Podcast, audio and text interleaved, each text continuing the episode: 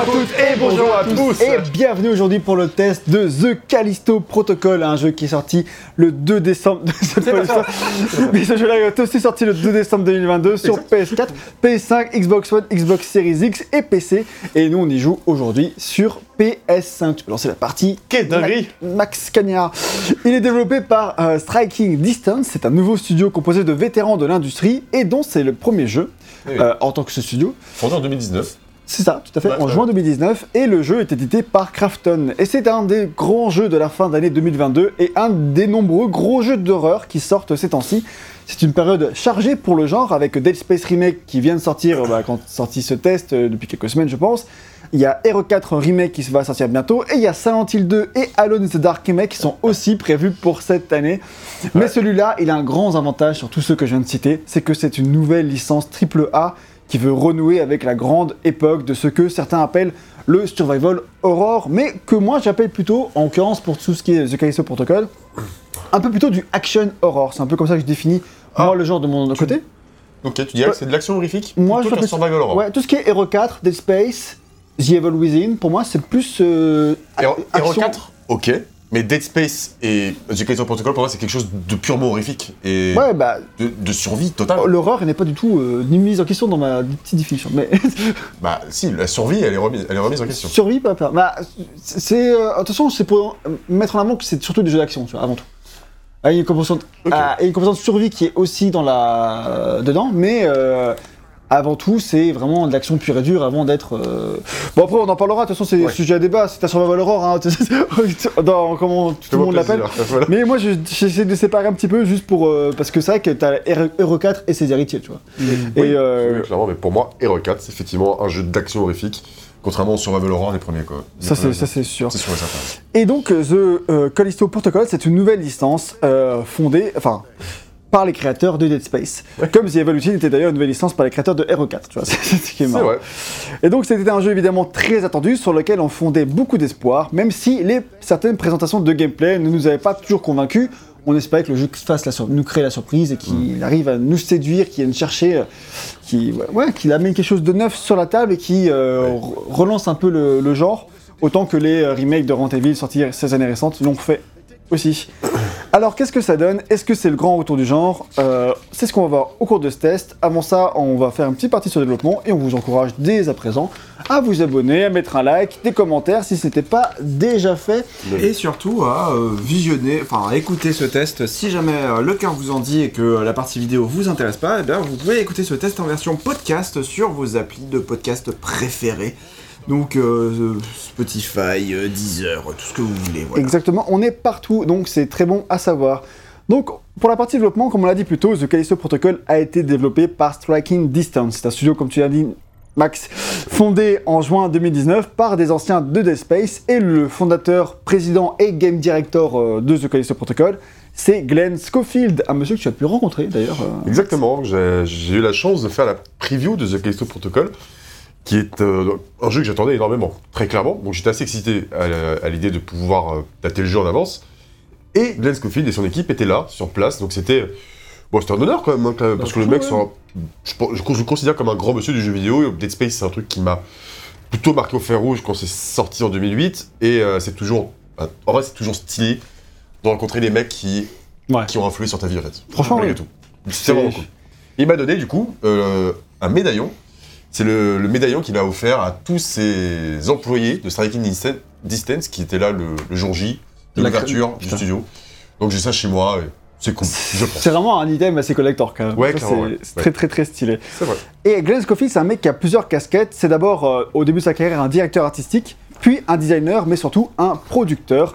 Il a été vice-président de Crystal Dynamics, le saviez-vous, dans les années 90, et il a été le directeur de plusieurs jeux là-bas, comme euh, Gex 2, Gex 3, Blue Domain 2 et Walt Disney World Quest Magical Racing Tour, que tout le monde connaît bien sûr, surtout mon ami RL. à ma gauche, mais à votre droite, à vous. enfin par rapport à moi quoi.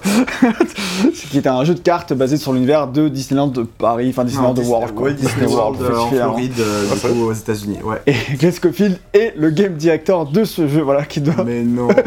Et ben si. T'as rencontré mon idole. Eh oui. Et après ça, il a rejoint EA Games, euh, enfin, il a euh, rejoint pardon, le studio d'EA Games, donc euh, Redwood Shore, qui deviendra par la suite Visceral Games. C'est d'ailleurs Glenn Schofield qui lui a donné ce nom, Visceral Games. Ouais. Après la sortie de Dead Space 1, parce que quand Dead Space 1 s'appelait- est sorti, le studio s'appelait pas encore Visceral. Et euh, donc, du coup, il a rejoint ce studio-là. Il a bossé là-bas sur leur jeu Seigneur des Anneaux, parce qu'ils ont fait le Retour du Roi, il me semble. Ils ont fait leur jeu James Bond, donc euh, qui tout double. Visceral Games? Ouais. C'est eux qui ont fait tout double? Et C'est qu'ils ont fait un jeu, Les Simpsons, je crois aussi. Ouais, aussi. ouais. et le parrain et le parrain 2 aussi.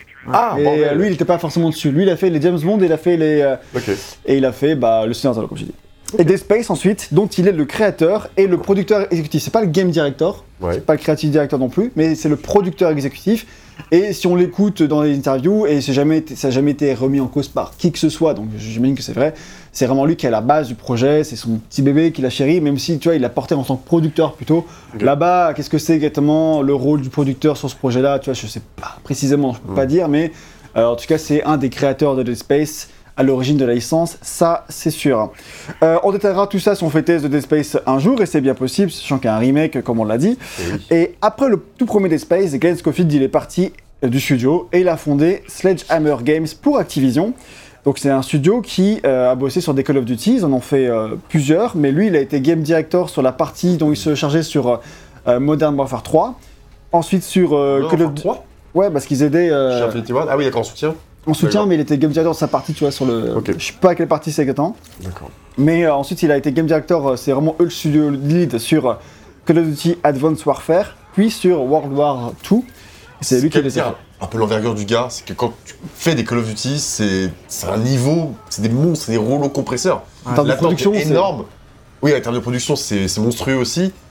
Enfin, je veux dire, quand tu fais des Call of, c'est que atteint un palier qui est, qui est balèze, je pense. C'est dire un peu l'envergure du gars. Moi, ça m'intéresserait pas, mais je pense que ça intéresse beaucoup de gens de vous Ah ouais passer là-dessus. Bon, Pas du tout Bon, pas spécialement, bah C'est après, tellement, super c'est intéressant, un truc. Oui, c'est intéressant, mais je pense que c'est tellement genre. euh, tu sais, euh, codifié aussi, tu vois. De codifié. dire. euh, Codifié. c'est- tellement genre. euh, non, mais je pense que c'est très pyramidal comme schéma. En fait, t'as plein de sous, enfin de, Clairement, de, clairement. de- de- de sous, euh, sous managers, machin truc, etc. Donc du coup, t'as liberté créative là-dedans. Je sais pas à quel point elle est vraiment. Vraiment que tu sois euh, vraiment le top producteur, effectivement, comme lui. ça, ouais. bah... bah, D'ailleurs, c'est lui qui a vraiment mis l'accent sur tout ce qui était narration, parce que c'est les, les jeux dont il y avait euh, genre Kevin Spacey, euh, RIP, enfin il est pas mort, mais sa réputation, oui. et euh, le reste, son respect. Et ça, ça fait longtemps, mais ça, on savait pas. Ouais. Et euh, mais voilà, Kevin Spacey et Troy Baker, les héros, enfin, et méchants de, de, de Advanced Warfare, tu vois, donc vraiment avec motion, motion capture, performance capture, vraiment, c'était ces, ces jeux-là, avec ces gros accents mis là-dessus, c'est les jeux que lui, il a dirigés, et Ouais. c'est des trucs qu'on va retrouver dans ce Callisto Protocol. Ouais. Et donc, au bout d'un moment, après quelques Call of, euh, Glenn, il en a eu marre, il voulait revenir un peu à ses grands amours, de sa, à, à l'un de ses grands amours pardon, de sa carrière, qui est donc évidemment Dead Space. Et dans une interview, euh, sûrement plusieurs, mais moi j'en ai vu une en particulier, qui était faite par Ars Technica, qui est une chaîne que j'aime beaucoup euh, pour plein d'anecdotes de jeux vidéo. C'est en anglais par contre, mais euh, j'aime beaucoup cette chaîne. Et euh, du coup, il fait une interview là-bas en début 2019, donc avant que le studio ne soit officiellement créé pour faire The Callisto Protocol. Il est encore censé être à Activision à ce moment-là. Et là-bas, il explique, il disait déjà que Dead Space, c'était pour lui le plus grand accomplissement de sa carrière, et qu'il continuait à écrire de son côté des histoires d'horreur sur son temps libre, et qu'il Chaud, voulait créer des jeux comme ça à nouveau. Ouais. Donc il disait ça quelques mois avant qu'il officialise son nouveau studio. Et donc il s'est réuni avec plein de ses anciens potes pour fonder Striking Distance. Donc parmi ses potes, il y avait Scott Whitney, Mhm. qui a bossé sur les cinéma- cinématiques de Dead Space 1 et 2, puis qui a été le cinématique Ok. director et narrative director sur les Call of Duty que Glenn il a fait. Et euh, Scott Whitney, c'est aussi le creative director de The Callisto Protocol. Donc ce sont eux deux les, les deux piliers euh, créatifs de, de ce projet-là. Et en plus de ça, à la production, euh, il est accompagné par Steve Papoustis, qui a été le producteur exécutif sur toute la franchise Dead Space, même après la- la- le départ de Glenn. Donc sur tous les épisodes de la série, dont Dead Space 4 qui a été annulé et dont on a quelques infos de ce que ça aurait pu être, euh, Ouais. même si EA n'a jamais annoncé officiellement que ce jeu existait. Il y a aussi Christopher Stone qui était le directeur de l'animation sur le premier Dead Space, Ben Walker qui était le lead gameplay designer sur Dead Space 2 et 3. Bref, vous l'avez compris, il y a plein d'anciens collaborateurs sur la saga prêts à refaire le Dead Space ultime, mais pas Dead Space du coup, une nouvelle licence donc qui est Il il mais c'est- il y a une ironie quoi là-dedans, c'est que le jeu se retrouve à sortir un 2 décembre, et un mois plus tard, il se retrouve confronté à Dead Space. à Dead Space Remake. Donc Glenn Scofield, il est là, euh, il, se- il se bouffe lui-même quoi. Ouais. C'est assez, assez ironique comme euh, situation. Je pense que c'était Effectivement. impossible à prévoir, quoi. Ouais, bah, ouais, franchement, oui.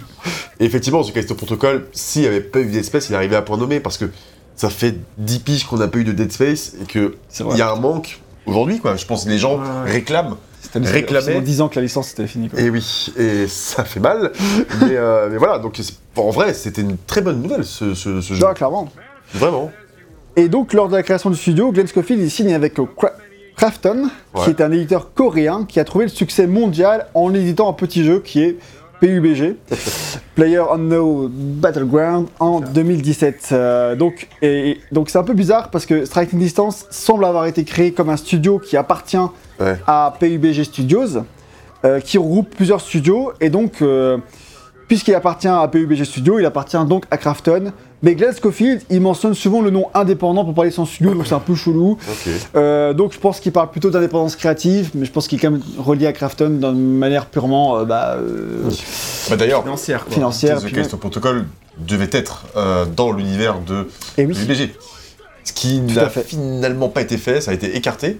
Mais c'est vrai que l'anecdote est un peu chelou. Enfin, toi, PUBG, The Callisto Protocol. c'est ok. c'est exactement ça, c'est hyper bizarre, parce qu'en fait le but, euh, quand ils ont signé avec eux, c'était de créer un- des jeux, en fait pas qu'un seul, mais des jeux narratifs dans l'univers de PUBG. Donc Glenn, lui, il voulait faire un jeu d'horreur spatial, voilà, donc euh, même, enfin tu vois, ils ont signé et puis ils ont dit, ok bah, on va essayer de relier les deux. ouais, ça. Sachant que pour l'instant, ça n'a pas encore vraiment été euh, mis en œuvre euh, par euh, Krafton, mais en tout cas en coulisses, ça se fait. Mais on ne sait pas dans quelle mesure. Mais il y a une timeline de l'univers PUBG qui est créé, qui va du coup jusqu'à dans le futur, quoi, tu vois. Ouais. Et euh, on n'en sait pas grand-chose pour le moment de ce qu'ils vont en faire.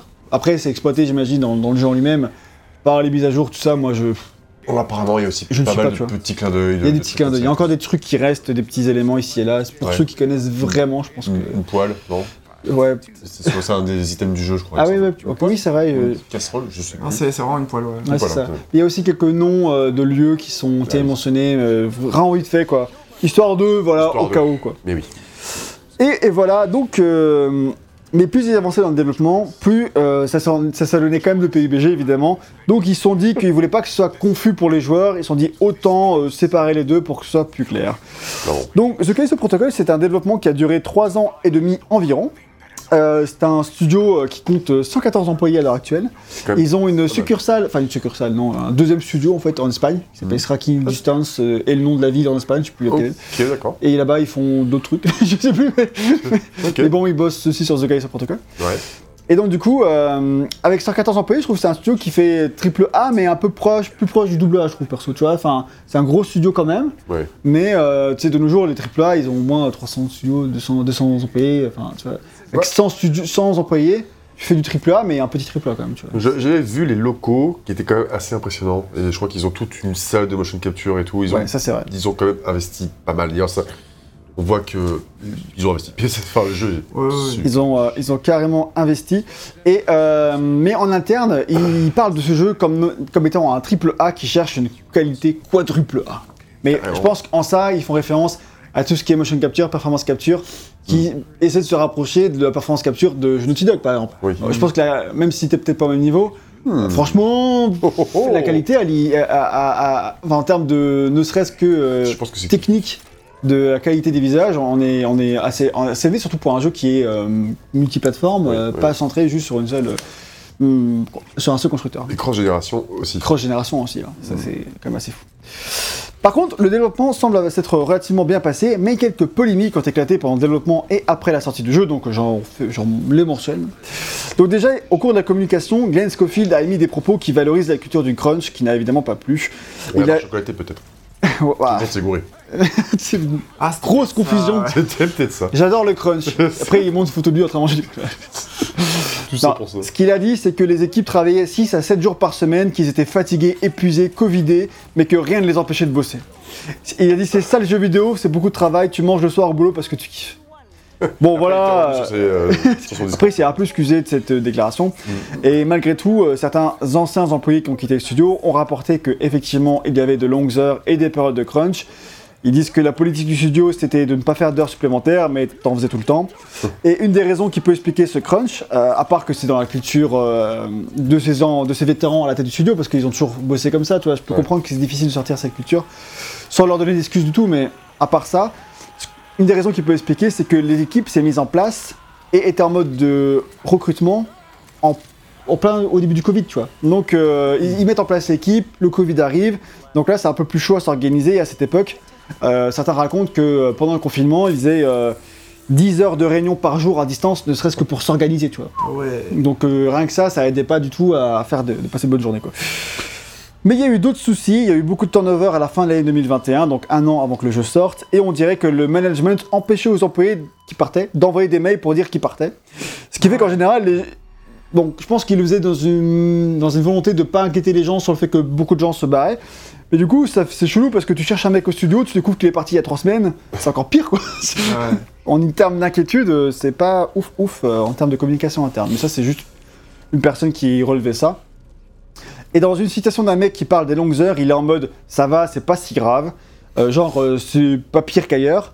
Mais lui, ce qui l'embête surtout, c'est de pas, c'est d'avoir crunché, mais de pas avoir été crédité. Car oui, une vingtaine d'anciens employés qui ne sont pas restés jusqu'à la fin du développement se sont plaints de ne pas avoir été crédités. Et on parle pas d'employés stagiaires qui seraient pas restés longtemps. euh, et voilà, du coup, tu as oublié les crédités. Non, on parle de seniors, de lead, voire même de directors, Ouais. qui ont bossé plus d'un an sur le projet et qui n'ont pas été crédités à la fin. Euh, voilà, donc euh, eux, ils estiment que s'ils l'ont pas fait, c'est pure volontaire parce qu'ils n'ont pas digéré le fait qu'ils soient barrés. Puis il y a un petit côté un peu loyal. Tu sais, genre, Ouais. il faut être loyal, quoi. C'est ce que eux. ont- Il n'y a pas eu de communication de la part de Striking Distance pour s'en défendre, mais c'est comme ça que eux ils voient la- les choses. Donc pour nuancer un peu, certaines de ces personnes qui se plaignent de ça euh, sont contentes du temps qu'ils ont passé euh, à Striking Distance malgré tout. Parce que les conditions ont l'air d'être, bon, pas si pire qu'ailleurs, quoi. Oui. Euh, donc même s'il y a eu des problèmes, ils ont apprécié le temps qu'ils ont passé là-bas. Donc voilà, c'est pour nuancer un peu les quelques propos négatifs que je viens de citer. Mais les polémiques ne se sont pas arrêtées là, car le jeu a une sortie désastreuse sur PC, ce qui a grandement nuit à son image lors de son lancement. Euh, ouais, ils ont vraiment passé toutes les premières semaines de lancement à corriger les bugs PC, donc ça a été vraiment pas ouf pour ceux qui attendaient les jeux sur cette plateforme. Ils ont aussi annoncé un Season Pass avec des animations de mort exclusives au Season Pass, un DLC dedans qui fait un peu épilogue pour te finir l'histoire Ouais. qui sont vraiment un peu des techniques qui rappellent les vieilles méthodes qui se faisaient dans les années 2000-2010 C'est et dont personne n'était fan. Alors, le, le, le coût des morts supplémentaires, c'est un concept aussi, hein, quand même. Payer pour avoir des finish moves différents, c'est bizarre. Bah, Ou en c'est bizarre. gros, alors c'était. Enfin, en gros, après, ils sont justifiés en mode. euh, ah, mais c'était pas genre des morts qui ont été retirés de- du jeu, Mm. etc. C'est des trucs, c'est des nouveaux trucs qu'on fait après la sortie du jeu, quoi. Même, c'est bizarre de payer pour des morts supplémentaires, c'est pas un Mortal Kombat non plus. Ah, c'est ça. C'est- Mais bon. Et ils le voient un peu comme ça, parce que c'est en fait dans l'historique de Dead Space, etc. Dead Space 1 avait tellement d'animations de mort drôles, et euh, enfin drôles, Enfin, ou drôle, go- enfin, euh, gore, mais, Oui, le mais gore. euh, original, on va dire. Euh, que du coup c'était devenu vraiment un truc qui a été relevé, qui était utilisé dans la campagne de communication. Ouais. Et dans Dead Space 2, ils avaient mis l'accent sur le fait qu'ils en avaient fait encore plus, etc. Donc c'est vraiment un des éléments cœur de Dead Space. Ouais. Et du coup, bah là, ils veulent dire qu'on fait comme Dead Space ou mieux que Dead Space en faisant encore plus gore, encore plus surréaliste et euh, hardcore, parce que putain, elles sont hardcore, on en reparlera.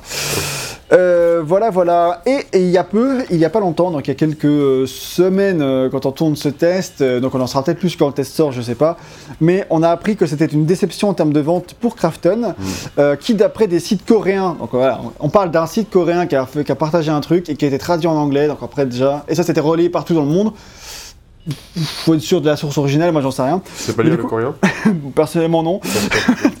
Mais du coup, d'après ce site coréen, apparemment Krafton attendait 5 millions de ventes pour Callisto Protocol au lancement.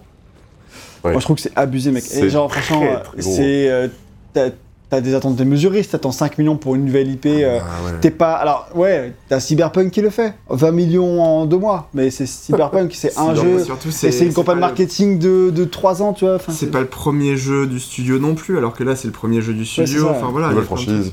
Nouvelle franchise, etc. Enfin, Cyberpunk, tu vois, c'est une, nouvelle licence entre guillemets en jeu vidéo. Tellement longtemps qu'on en parle, t'as la renommée de. The Witcher derrière. C'est ça. Bon voilà, quoi. effectivement, C'est ça. 5 millions, c'est des scores qui sont. Donc là, ils auraient fait a priori 2 millions en un mois, ce que moi je trouve super bien pour une nouvelle licence en vrai. Bah grave, et puis qui est quand même un genre un peu de niche, quoi qu'on en pense. je Bah pense. oui, c'est ça. L'horreur pure, c'est Tu pas sais, accessible. Capcom, euh, je pense qu'ils sortent. Alors, peut-être moins maintenant, parce que maintenant que des- Resident Evil est vraiment revenu en force, Mm. je pense que euh, attendent plus, tu vois, mais. euh, Oui. Mais euh, en fait, je pense qu'à la sortie, euh, ils- bah, à l'époque de Resident Evil 2 Remake, ils attendaient peut-être euh, Ouais, ouais, c'est possible. 2 millions, tu vois. Est-ce qu'on est en 30 FPS ou en 60 Ça me stresse un peu. On est à 60, hein, Ouais, t'en fais pas. Ouais, Ok. ouais, 60. Mais, euh, mais oui, effectivement, oui, c'est enfin, c'est- c'est- c'est un- c'est assez démesuré pour une nouvelle licence, euh, machin truc, etc. Quoi. Mais Mais le jeu a coûté cher, voilà, en fait. Et Ouais, Crafton, ils ont beaucoup euh, investi dedans. ouais. Mais il faut se dire aussi, bah, je, l'ai- je défends Strike. Il faut dire qu'ils ont investi dans un studio qui a développé la technologie. Cette technologie elle va servir pour le prochain jeu. Le prochain jeu va moins coûter, tu vois. Donc euh, tu rentabilises sur la durée comme ça. Donc faut pas. Euh. Mais cela dit, Krafton a perdu en bourse suite à ces informations, qu'elles soient vraies ou non. Tu vois, donc euh, Ah oui. ça craint pour sûr. Voilà, voilà. Donc l'image du jeu a été vraiment ternie par tous ces trucs qui surviennent depuis septembre-octobre 2022, j'ai l'impression. Qui fait que du coup, euh, bah, comme toi, euh, Nexus, j'ai l'impression que c'est un jeu qui se fait défoncer de nos jours, tu vois. Alors, peut-être plus que de raison. Alors, il est pas parfait loin de là, on en parlera dans ce test, mais, Oui. mais, euh, mais tu vois, il y a une espèce de bashing post-sortie, alors qu'avant, il était quand même assez hype. Parce qu'on en il y a quand même une communication assez insistante dans la fin de l'année, quand même. Oui, oui, clairement, oui. Ça faisait. euh, en fait, on, on a commencé à en parler vraiment, vraiment en 2022, avec une communication croissante et une hype, effectivement. Et au moment où le jeu est sorti, il y a eu un espèce de bashing, vraiment un, un peu injustifié sur plein de points. Alors, il faut dire qu'apparemment, la sortie PC était désastreuse. Voilà, c'est un fait. Effectivement, je comprends que si ton jeu ne tourne pas, c'est compliqué. Mais en soi, pour, il a, il a des, je trouve, de, de réelles qualités, effectivement, des, des imperfections, mais pas de quoi le cracher dessus, quoi. Bon, on verra, C'est ce qu'on va voir dans ce test, et on va commencer par parler vraiment du jeu, en parlant maintenant de son scénario dans une partie que j'ai appelée Dans l'ombre de Dead Space. C'est beau. Que Callisto Protocol, qu'est-ce que ça raconte? Alors déjà, ça se situe 300 ans après notre ère, donc c'est en 2320 pour être précis. On y incarne Jacob, qui est un espèce de routier de l'espace, C'est un pilote, hein. qui vient livrer une cargaison sur Callisto. Alors Callisto, si vous ne le saviez pas, parce que c'est tout à fait possible de ne pas avoir cette, ce- cette info, c'est l'une des vraies lunes de Jupiter, celle que l'on nomme pour de vrai la lune morte. Et les études montrent, les vraies études, hein, pas dans le jeu, hein, dans la réalité, montrent qu'elle pourrait contenir des océans souterrains et donc la présence éventuelle de vie extraterrestre. Alors, on parle pas de petits zones verts, on parle de bactéries, je pense, tu vois. C'est Ce qui est déjà stylé en soi. Ouais, t'en trouves tort là-bas. Salut. Ouais, T'as peut-être le truc que t'as dans le film Life, la origine inconnue. Ah. J'espère vraiment pas. Mais- c'est des questions pour ça, le coup. Et donc, euh, du coup, il est fait par contre sur cette lune vachement froid. Il fait grave froid, c'est complètement euh, gelé. Donc, on, ça, ce qu'on peut voir quand on, accueillant. on voit des paysages extérieurs, tout est enneigé, etc. dans le jeu. Et donc, dans ce futur euh, relativement proche, somme toute, euh, Callisto est donc devenu une colonie spatiale et Jacob vient livrer quelque chose dans une prison qui se situe là-bas. Et cette prison, elle s'appelle Black Iron Prison. Et quand il repart de cette euh, prison, il se casse de Callisto, tranquille. Et là, son vaisseau, c'est ce qu'on a vu au tout début de ce, test, il se fait attaquer par des terroristes qui cherchent quelque chose à bord. Alors, peut-être qu'ils cherchent la fameuse cargaison qu'on vient de livrer. Du coup, c'est pas le bon endroit pour regarder, parce qu'on vient de la livrer. Enfin, c'est complètement. Enfin, bon. Et euh, suite à cette attaque terroriste, on se crache. On est secouru par des mecs de la prison, mais plutôt que de, nous traiter comme des, les victimes que nous sommes, on vient de se faire attaquer par des terroristes, bordel. Eh ben, on nous traite comme des criminels et on nous met en prison. Voilà, triste, triste. C'est sacrément pas de chance, hein. Pas de bol. Et ce qui a encore plus sacrément pas de chance, c'est que le lendemain, après une nuit passée en prison, on se réveille, et alors que tout allait bien la veille, tout est maintenant à feu et à sang, et la prison est infestée de zombies. Vraiment, euh, Vraiment pas de bol. pas de bol, quoi. Sale journée. c'est il y a des journées comme ça, c'est pas, c'est pas C'est ouf, que quoi. c'est pas ouf. Et ces zombies, ce sont ceux qu'on appelle dans le jeu des biophages. Euh, on ne sait évidemment pas plus sur ce qui cause cette infection au début du jeu. Par contre, le coup de chance, parce qu'il faut quand même bien qu'un coup de chance, c'est que euh, on est un des seuls à avoir survécu au début de l'attaque. Bah, ça alors. bon, sinon, il n'y aurait pas, Quelle chance, quand même, il y aurait- il y aurait pas de jeu sinon, mais bon, Tu vois ce qu'il va vivre, quelle chance. quelle chance, ouais, c'est c'est top. Donc maintenant que notre cellule est ouverte, il faut trouver un moyen de s'échapper, de survivre évidemment, de comprendre ce qui s'est passé et peut-être même d'empêcher que les choses empirent. Au cours de l'histoire, on va s'allier avec un autre détenu qui connaît très bien la zone, s'appelle Elias, ce mec, et on va devenir, euh, on va devoir, pardon, échapper aux zombies et aux autres monstres. On vient de- Également, On vient de le libérer d'ailleurs. on vient de le libérer, tout à fait. On doit aussi échapper aux robots tueurs de... qui gardent la prison. Ouais. On a vu aussi pas mal de fois. euh. Mais à chaque fois, tête, euh, et on doit aussi Échappé. d'avoir- euh, à un garde maxi vénère qui veut notre peau dès, les- dès le début du jeu. C'est un mec ok. qui nous en C'est veut. un garde, ok. Bah, Mais c'est pas là pour. euh, C'est pas lui qui t'a. euh, qui t'a en- Exactement. Ah, Si, voilà, si. d'accord. C'est C'est lui lui. qui t'a. euh, voilà. qui t'a- depuis le début te maltraite et pendant tout le jeu tu vas le revoir occasionnellement et vraiment le mec il peut pas te blairer. quoi. D'accord. C'est- C'est un peu ton némésis, euh, Oui. j'ai envie de dire. Oui, bah j'imagine. Et euh, voilà, donc ça c'est c'est ça le synopsis. Et donc qu'est-ce que ça vaut partant de ce point-là Eh ben moi je trouve, que, en fait je suis un peu ambivalent sur le scénario de ce jeu. En soi ça se suit bien. Ouais. En soi, si tu cherches pas plus que, que ça, juste un contexte pour faire un jeu horrifique, je trouve que ça se suffit, ça marche bien, ça te porte bien. Franchement, avant de, voilà, de citer les points négatifs, vous êtes un peu plus relou, je tiens à dire que dans l'ensemble, c'est ok, c'est très ok. Oui. C'est sympa à suivre. Et de l'autre, j'ai trouvé que c'était quand même assez convenu et jamais surprenant. Donc le scénario, en fait, ça aurait pu être un truc qui... Il aurait pu chercher à se différencier de Dead Space. Je pense que, vu que tu un contexte spatial, etc., je pense que si tu veux te différencier de Dead Space, parce que la comparaison est inévitable, dans ton scénario, tu peux trouver un truc qui va t'aider à te différencier de, de Dead Space. Mais sans entrer dans les détails, hein, pour ne pas spoiler, mais je trouve que l'univers de Callisto Protocol et les trucs euh, de Dead Space, c'est très très très très très semblable. Franchement, il y a des similitudes assez, Oh euh, assez fortes euh, Dans l'univers, c'est dans l'univers, dans ce qui motive les antagonistes, dans ce qui a créé Oui, l'épidémie, dans... Le côté un peu sectaire, le côté. Les biophages, les nécromorphes. Bon, c'est un détail, c'est pas, un détail du scénario, mais en vrai, tu il y a des similitudes évidentes C'est ça, Bien sagas. Donc- euh, c'est un peu. En fait, à la base, c'est un peu pensé comme l'héritier spirituel de Dead Space. ça. Donc, même dans le scénario, il va pas chercher à s'éloigner de ce qui, de ce qu'étaient les idées de Dead Space. Par exemple, dans Dead Space 2, euh, Dead Space 2 est tourné autour d'une secte chelou qui vénère les nécromorphes. Et là, sans rien spoiler, bon déjà t'avais déjà un peu ça dans Resident Evil 4, hein, Dead Space n'a rien inventé. Mais, dans- mais, euh, du coup, euh, l'Untologie, c'est vrai, j'ai oublié son petit nom. Et là, sans rien spoiler, tu vas voir très très très vite dans le jeu qu'il y a le directeur de la prison qui est un peu louche et qui a l'air d'un peu kiffer les biophages. C'est c'est un peu son king peut-être. C'est c'est chaud, c'est va pas se mentir, c'est une étape. c'est- Donc je trouve que voilà, voilà, ça se suit bien, mais en fait, après avoir fini le jeu, je me suis dit que j'attendais quand même plus de l'univers. Il manque vraiment un peu de personnalité. Par exemple, la prison de Black Iron et les différentes structures que tu vas explorer sur tout Callisto, je trouve qu'elles sont assez interchangeables. Ça aurait vraiment pu être des décors de Dead Space en fait, tu vois. Et euh, dans Dead Space 1, l'ISG Ishimura, il a vraiment de la personnalité. Et dans Dead Space 2, la Méduse, donc c'est le Ouais. centre commercial dans lequel tu es, euh, dans, euh, bon, c'est pas qu'un centre commercial, mais notamment un centre commercial titan, hein. toute une cité, une petite ville euh, Oui. spatiale quoi. Et elle a vraiment de la personnalité également. Genre tu arrives à comprendre son fonctionnement, tu arrives à, à comprendre la logique même de l'ISG Shimura. Mais dans, dans Callisto Protocol, je trouve que bah je trouve pas, j'arrive pas à comprendre quoi la prison, elle est assez crédible, etc. Les structures, etc. J'ai du mal à, trouver l'univers. euh, je suis sûr qu'il est cohérent, tu vois.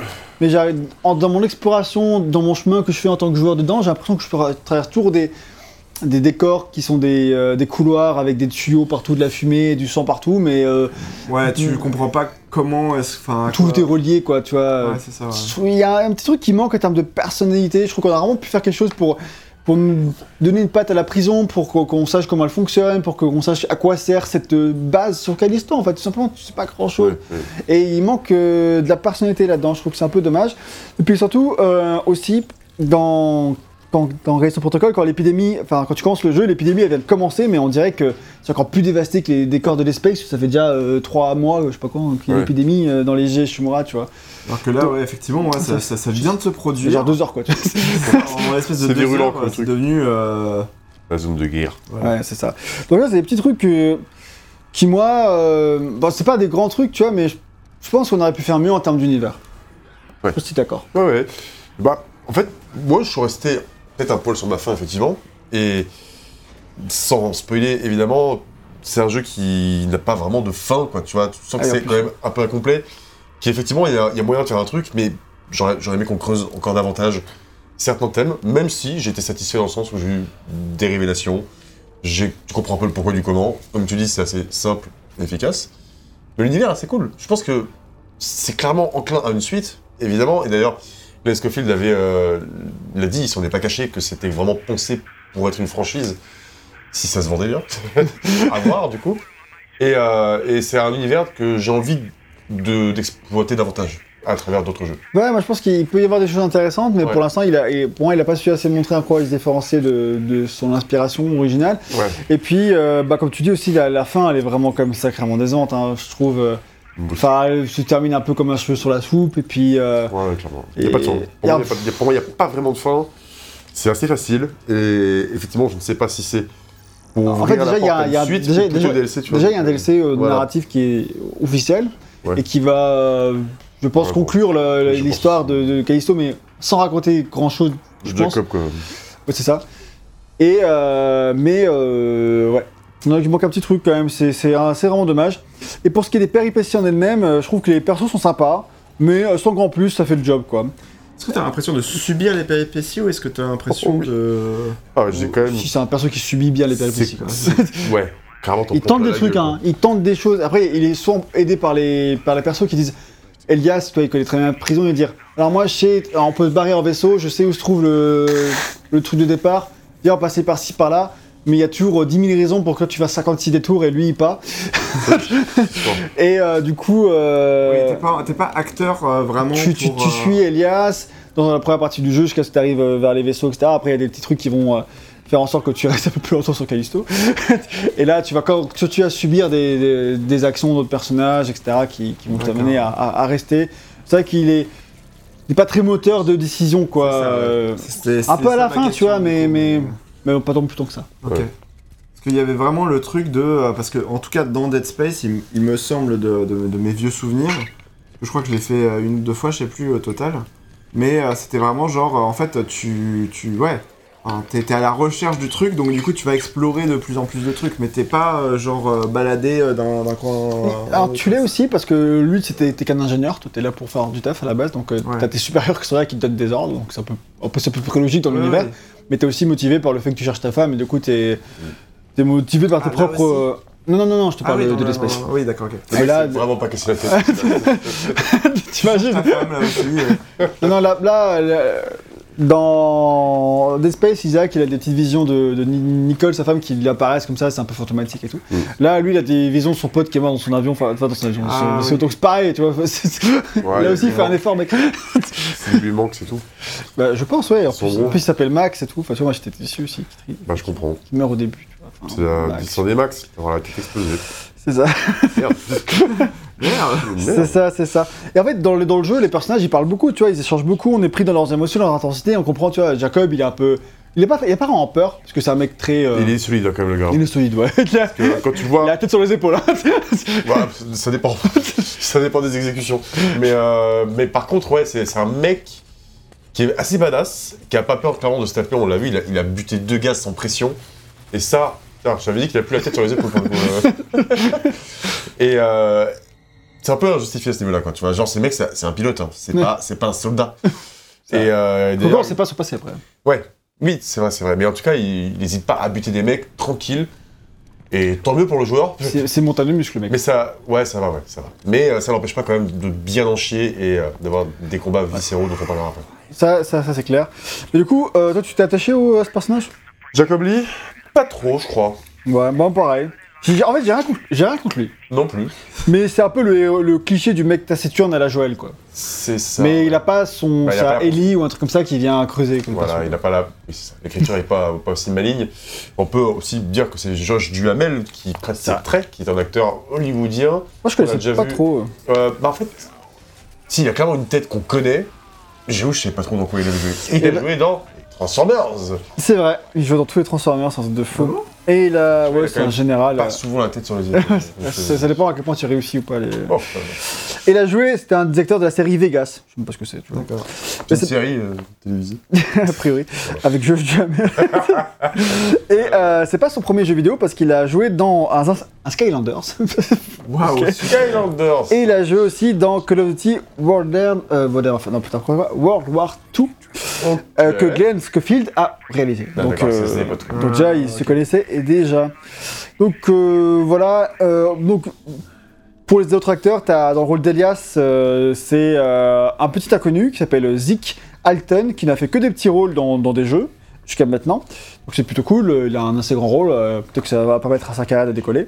Dans le rôle de Danny, alors Danny, on n'en a pas parlé là, c'est la terroriste qui nous attaque au début. Donc il se peut qu'après on la recroise et que peut-être on fasse équipe. Bah, Karen Fukuhara, Fukuhara, c'est la meuf de The Boys aussi. Et c'est ça. Donc c'est Karen Fukuhara l'actrice, tu Pardon. l'as dit euh, avant que je le dise, donc voilà. Désolé. Donc c'est la meuf de The Boys qui joue euh, The, Female Ouais, dans The Boys. Ouais. Et c'est aussi euh, Katana dans le premier film Suicide Squad. Dans, dans quoi? Dans le premier film Suicide Squad, c'est Katana. Putain, je, je te l'appelle regarder, j'ai la tête euh, Suicide Squad, ok, d'accord, très bien. Voilà, le premier Ah ouais, film. Mais je pense que euh, The Boys c'est un peu plus. euh, Oui, c'est un personnage qui est assez Oui. emblématique et assez cool en vrai. Puis, Oui, euh, oui. je sais pas, elle est sympa cette nana, moi j'aime bien. Je sais plus comment elle s'appelait. Bon, ouais. Karen Fukuhara.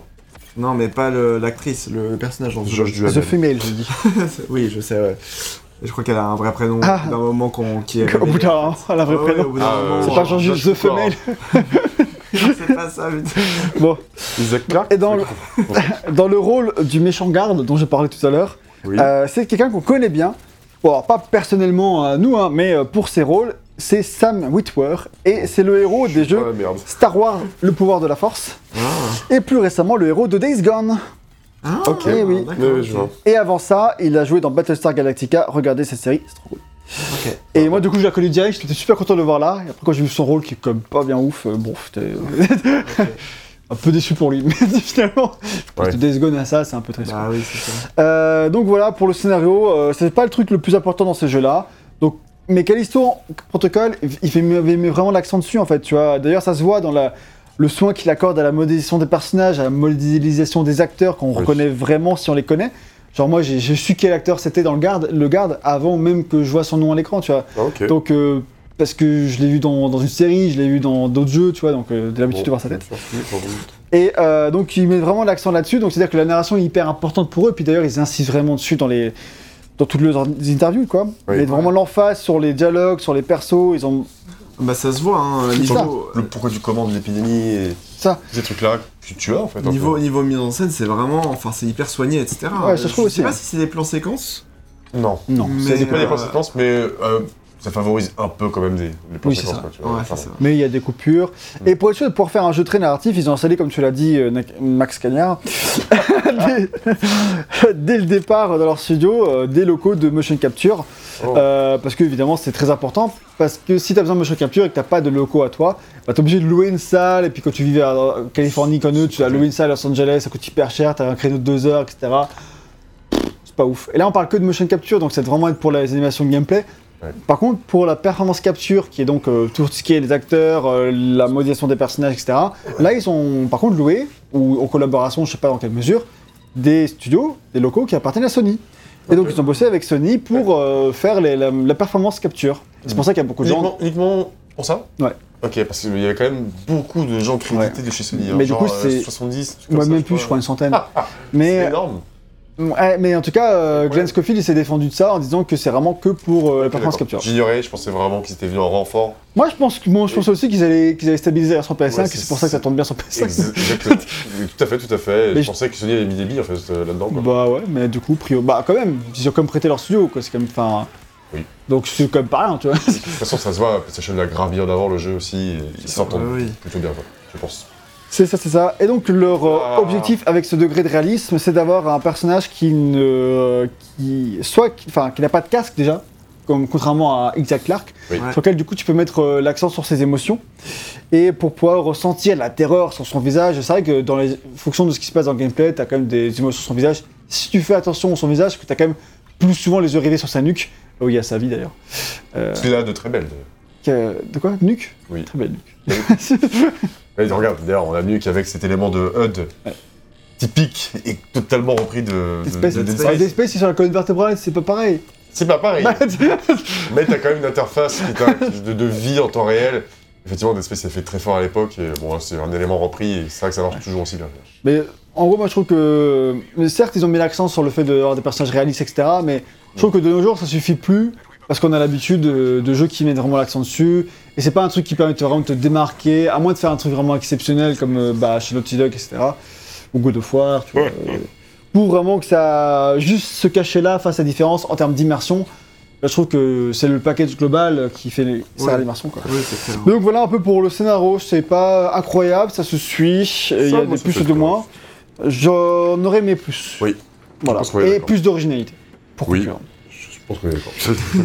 Pour le game design, euh, moi j'ai marqué que c'était en titre une approche plus frontale. Parce que on va passer à, donc, à tout ce qui est design du jeu et donc en fait de son approche finalement de comment faire peur.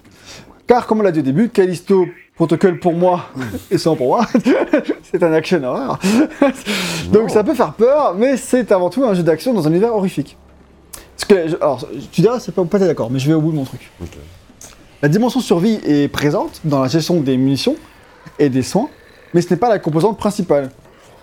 Donc tu peux quand même appeler ça un survival horror. Moi, ça me ch- choque pas, pas, je suis d'accord aussi, tu vois. Mais euh, je trouve que comme dans 4, comme dans The Space, c'est un jeu où il y a quand même des ennemis tout le temps et l'exploration, même s'il y a un peu d'exploration, car il y a des chemins secondaires, c'est pas une des composantes principales comme dans les premiers Evil, comme dans les premiers Silent Hill, et que euh, et voilà, tu vois. Je trouve que c'est parce que moi, en fait, je sais pas, je, je sais comme la. euh, C'était une erreur de ma part. hein. La dimension un peu survival horror a une espèce de. à d'anciens genres euh, plus aventure où tu avais beaucoup de, Le puzzle de. Pas forcément de puzzle, même si c'est cool, s'il y en a, mais euh, genre de l'exploration. Tu dois explorer une zone que tu connais pas, tu sais pourquoi tu- mais vraiment. Oui, mais là, tu suis un couloir là. Mais là, c'est très Non, linéaire. t'as plusieurs couloirs. Oui, mais t'as des chemins secondaires. Mais c'est pas genre t'explores le manoir, t'as pas genre t'explores une ville, un Ouais, hôpital mais ça, entier. ça, c'est juste, du- alors, le- c'est juste du level design pour moi. C'est pas. Il y a un aspect survivaliste qui est évident quoi. Dans The Question Protocol, t'en chies constamment, tu fais attention à ce que tu fais, tu as, une lutte constante, beaucoup plus, je trouve, qu'un Resident Evil 4, qui pour moi prend le tournant de l'action horrifique. T'as un flingue et tu shoots des gars. Et tu manques pas de munitions. Enfin, ça va quoi. Si, quand même. Mais euh, Ouais, oui, ça va. tu dois faire attention à tes ressources. Et ça- Mais ça, ça fait pas peur, l'accent il est, pas, il est plus mis sur la peur dans Resident Evil 4. Là, il essaye, on verra si ça marche ou pas. Mais. Et puis, puis l'horreur pure, quoi, tu vois. Enfin, c'est l'horreur gore, c'est, c'est ténébreux, beaucoup plus qu'à Resident Evil. Ah, Le dimension horreur, je la renomme pas en question du tout. C'est Ouais. la dimension survie qui, qui est pas principale en tout cas, de la, comparée à ce qu'on appelait en- à l'époque les survival horror. Mais là, on, on appelle ça les survival horror parce que c'est le seul truc qu'on nous propose. Bah, oui, c'est. mais euh, C'est- pas juste c'est. évolution. euh, mais, je, mais je suis tout à fait prêt à l'accepter. C'est juste, moi, j'aime une petite, nuance euh, pour différencier un peu les, les autres. Mais Nuance après, on donc. peut être, euh, Mais- peut, peut être d'accord. Après, c'est juste moi qui théorise là, tu vois. Je, je fais de la grande philosophie euh, à minuit euh, 40. il c'est est pas. pour ça. Donc la grande différence par contre par rapport à Dead Space et à Resident Evil 4, même, et les suites donc Resident Evil 5, 6, etc. Ouais. Même si dans Resident Evil 4 il y a un couteau, c'est que Callisto Protocol, il, euh, il accorde une très très grande importance à son gameplay au corps à corps. Et ça c'est la grande différence par rapport à de quoi Dead Space, même, même à Resident Evil 4. Parce que là, comme tu peux le voir, tu as vraiment du gameplay, euh, vraiment, euh, c'est c'est si fou le truc. J'exagère, mais, mais c'est vraiment. T'as de l'esquive, euh, t'as euh, en gros comment placer ton, ton coup, etc. Enfin, quand est-ce que tu places ton coup, etc. Et, euh, et surtout, ouais, de l'esquive avec le joystick gauche. euh, Ouais. Et puis tu donnes des grands coups de, de matraque, quoi, et des qui sont pas juste pour achever un mec euh, qui quand il est au sol, qui sont vraiment euh, une mécanique de gameplay principale, surtout au début du jeu, quand tu n'as pas d'autres armes. Tu Et- galères de ouf. tu vois, c'est clair. On est d'accord que pour dire que le début du jeu, il est quand même bien sale. hein. Moi je trouve, ouais, Très je, difficile. je crois qu'il est vachement Il dur. est très difficile, et clairement, en mode normal, j'en ai, j'en ai bien Pour le coup, j'ai commencé en difficile en mode je suis chaud, Ouais. et je mourrais dix fois chaque ennemi, j'ai fait. Au début, j'ai allé parce que t'as quand même des checkpoints réguliers. Mais au bout d'un moment, je suis allé dans une zone secondaire, et pour le coup, euh, très très secondaire, elle sert à rien, mais pas honneur, je voulais la finir. Tu vois. Et euh, mais en fait, du coup, t'arrives au bout d'un couloir, après, ça sert à rien, tu fais demi-tour, et là, t'as plein d'ennemis qui t'apparaissent. Et ce truc-là, j'ai mis franchement 20 minutes à, à la passer, quoi. Tu Ouais, vois, euh, Ce, passage-là euh, pas- non, non, pas celui-là, mais le petit passage que décrit un peu plus tard dans le jeu, où t'as deux chemins, etc. T'en as un qui est un peu caché, et euh, t'arrives au bout, tu fais demi-tour, et là, t'as plein d'ennemis qui sont là, et en difficile. Ouais, c'est compliqué quoi. Et du coup, c'est. Euh, assez ça- difficile, en vrai. même en, en difficulté maximale. je suis passé en normal, j'ai fait toujours normal. Voilà, c'est ça. Et c'était très bien, c'était équilibré. C'est déjà pas mal dur, quoi. Tu... Franchement, les ennemis, il leur faut quand même beaucoup de coups pour crever. Ouais, surtout qu'au début, t'as vraiment un, un peu un- une arme de fortune, quoi, tu vois, et c'est clairement, t'es pas, t'es pas level up du tout. Là, là, Après, encore. vas. euh, À ce stade du test, tu viens de récupérer l'alarme électrique qui va te servir de. de- Oh oh Pardon. qui va te servir de bah, d'arme euh, à corps à corps pour tout le reste du jeu finalement. Et, euh, et du coup, elle, elle est vraiment plus puissante, mais Oui. quand même, malgré tout, il faut quand même beaucoup de coups pour, pour les faire tomber. Quoi. Ouais, je pense que le mode difficile est calqué pour que, euh, en gros, tu. Euh, Enfin, que ce soit pour une deuxième partie, tu vois, dans l'idée. Parce que euh, il faut que tu connaisses bien le système d'esquive et comment Ouais, il fonctionne, etc. Au début, tu ne comprends pas trop comment il fonctionne Ouais, ce ouais. système d'esquive, dont on va parler. Je... Bon, vas-y, vas-y, tu peux. Maintenant, qui est, euh, qui est un peu particulier, qui, euh, qui se base pas sur des boutons, qui se base plutôt sur la direction du joystick. Mm. Et alors, si je me souviens bien, en gros, tu, Simplement avec le joystick gauche qui te sert à te déplacer. Tu vas dans la direction opposée du coup euh, d'un ennemi. C'est un truc un même peu- pas- ça, t'as même pas ça. besoin. Ah ouais Juste Juste, t'esquives à gauche. Ah, on va, admettons, tu vois. Euh, tu t'appuies sur gauche, tu vas esquiver une fois. Si jamais tu réesquives à gauche pour le prochain coup, il va cramer. Enfin, ça ne marchera pas. Tu peux pas faire deux fois de suite une esquive du même côté. Ah. Ça va faire gauche, droite, gauche, Gauche, droite, droite, gauche, droite. C'est En un fait, c'est la- con, mais euh, Dans la théorie, j'ai l'impression que ça aurait dû être. euh, tu regardes la direction dans laquelle Oui. va le coup et tu l'esquives. Mais dans les un peu galère à faire, je pense. Mais je pense que ça a dû commencer comme ça, ils ont simplifié. Mm. Parce que du coup, au final, euh, moi quand j'essaie vraiment de, de lire leurs attaques, bah, du coup ça m'arrivait souvent de prendre des coups. Ouais. Et au bout d'un moment, tu comprends que t'as juste à faire euh, gauche, droite, gauche, droite, gauche, droite, et t'évites tout. Du coup, ça marche très très bien. Une fois que t'as compris ça, t'as beaucoup moins de mal euh, avec les, les- les combats. Cela dit, euh, ce qui a plus te mettre du mal, c'est euh, bien choisir ton moment d'attaque parce qu'il suffit que tu attaques euh, au mauvais moment, à quelques fractions de secondes près, Mm. pour que te ton, un coup, ton ouais. deuxième coup, t'arrives pas à le mettre, et du coup, il te met, il te met un coup à la place, et là, t'es dans la merde, etc. Et en difficile, tu meurs en deux coups. euh, tout- Oui. T'as aussi un système de, de- de contre, littéralement, où Ouais. je crois que c'est toujours avec le joystick. Je n'ai jamais utilisé le système de Et contre. bah, moi non plus, gros, et parce que c'est Et trop risqué pour Quoi moi. le principe du coup? Et euh, c'est à peu près pareil, c'est-à-dire que juste avant. C'est du contre au bon moment. Avant- Ah non, en fait, si tu veux avec le bloquer. joystick en avant, ouais, c'est ça. Si tu veux le joystick en- avant en arrière, je me souviens plus. J'avoue. Et du coup, c'est vrai que tu vas pousser en même temps et tu vas, et ça va contrer. Et du coup, euh, plus tard, tu, tu améliores, parce qu'on peut améliorer ses armes, on en parlera un peu plus tard. Mais euh, si tu améliores du coup ta, ta, mach- ta matraque, quoi, et ben, euh, genre, tu vas pouvoir faire en sorte que s'ils tapent dedans, ils, ils vont perdre leur bras, etc. Ah, Donc, t'as ouais, tout un truc d'amélioration. Si tu joues au contre, t'as des avantages, quoi. Mais euh, Parce qu'en fait, t'avais ce t'avais un système de contre dans, euh, dans Metal Gear Rising Revengeance où Ouais. en gros il fallait que tu pousses le joystick droit, je crois, euh, dans la direction du, de l'ennemi, dans la direction du coup, etc. pour euh, que vraiment les lames s'entrechoquent, etc. en fait. Ouais. Et euh, c'était hyper compliqué à Un peu. prendre en main. Oui. Moi, j'ai jamais réussi à le prendre en main, même à la fin du jeu, etc. Et donc, si effectivement c'est re... enfin, pas repris, mais en tout cas, si, si le système de contre il est aussi complexe que ça, Ouais. Je comprends qu'il y en ait plein qui euh, qui puissent pas Ah oui. l'appréhender, quoi. en Bah, fait. du coup, je vais tu, pas trop chercher parce que les esquives suffisent un peu c'est large. ça, quoi, tu ça. privilégies l'esquive. Tu- Ouais. C'est c'est risqué de faire un contre. Donc, euh, vu que dans le jeu, tu peux te faire dégommer très vite, je préfère esquiver une fois que t'as compris comment ça marchait l'esquive. En Ouais. vrai, tu peux assez. euh, tu peux Ouais, tu, peux te, euh, assez tu vite. peux te débrouiller avec ça, quoi, en fait. Oui. Et puis, ah, ça regarde. Il un élément de gameplay bizarrement euh, emprunté à Dead Space aussi, hein, Oui, la tout à fait, la télékinésie. C'est ça. Et, il n'y a euh, pas la stase. par contre. Ouais, il n'y a pas la stat, donc euh, t'as du gameplay en moins. Oh Et donc, euh, donc ouais, t'as tout ça système de combat. Et puis d'accord, c'est d'ailleurs vraiment assez étonnant, je trouve, et puis plutôt audacieux, je dirais même. C'est qu'au tout début du jeu, bah, t'as vraiment aucune arme à feu, quoi. C'est vraiment euh, pas d'arme à feu, pas d'armure, rien, juste Pas toi, survie, une, barre de fer. Ouais, mais oui, mais pas dans les mécaniques. Pas ah de survie, de gestion qui va avec. Puriste, va. Oui, certes, mais encore. Mais moi, je, je- mais moi, je trouve que c'est un genre tout à fait respectable. L'action horror, j'en veux plus.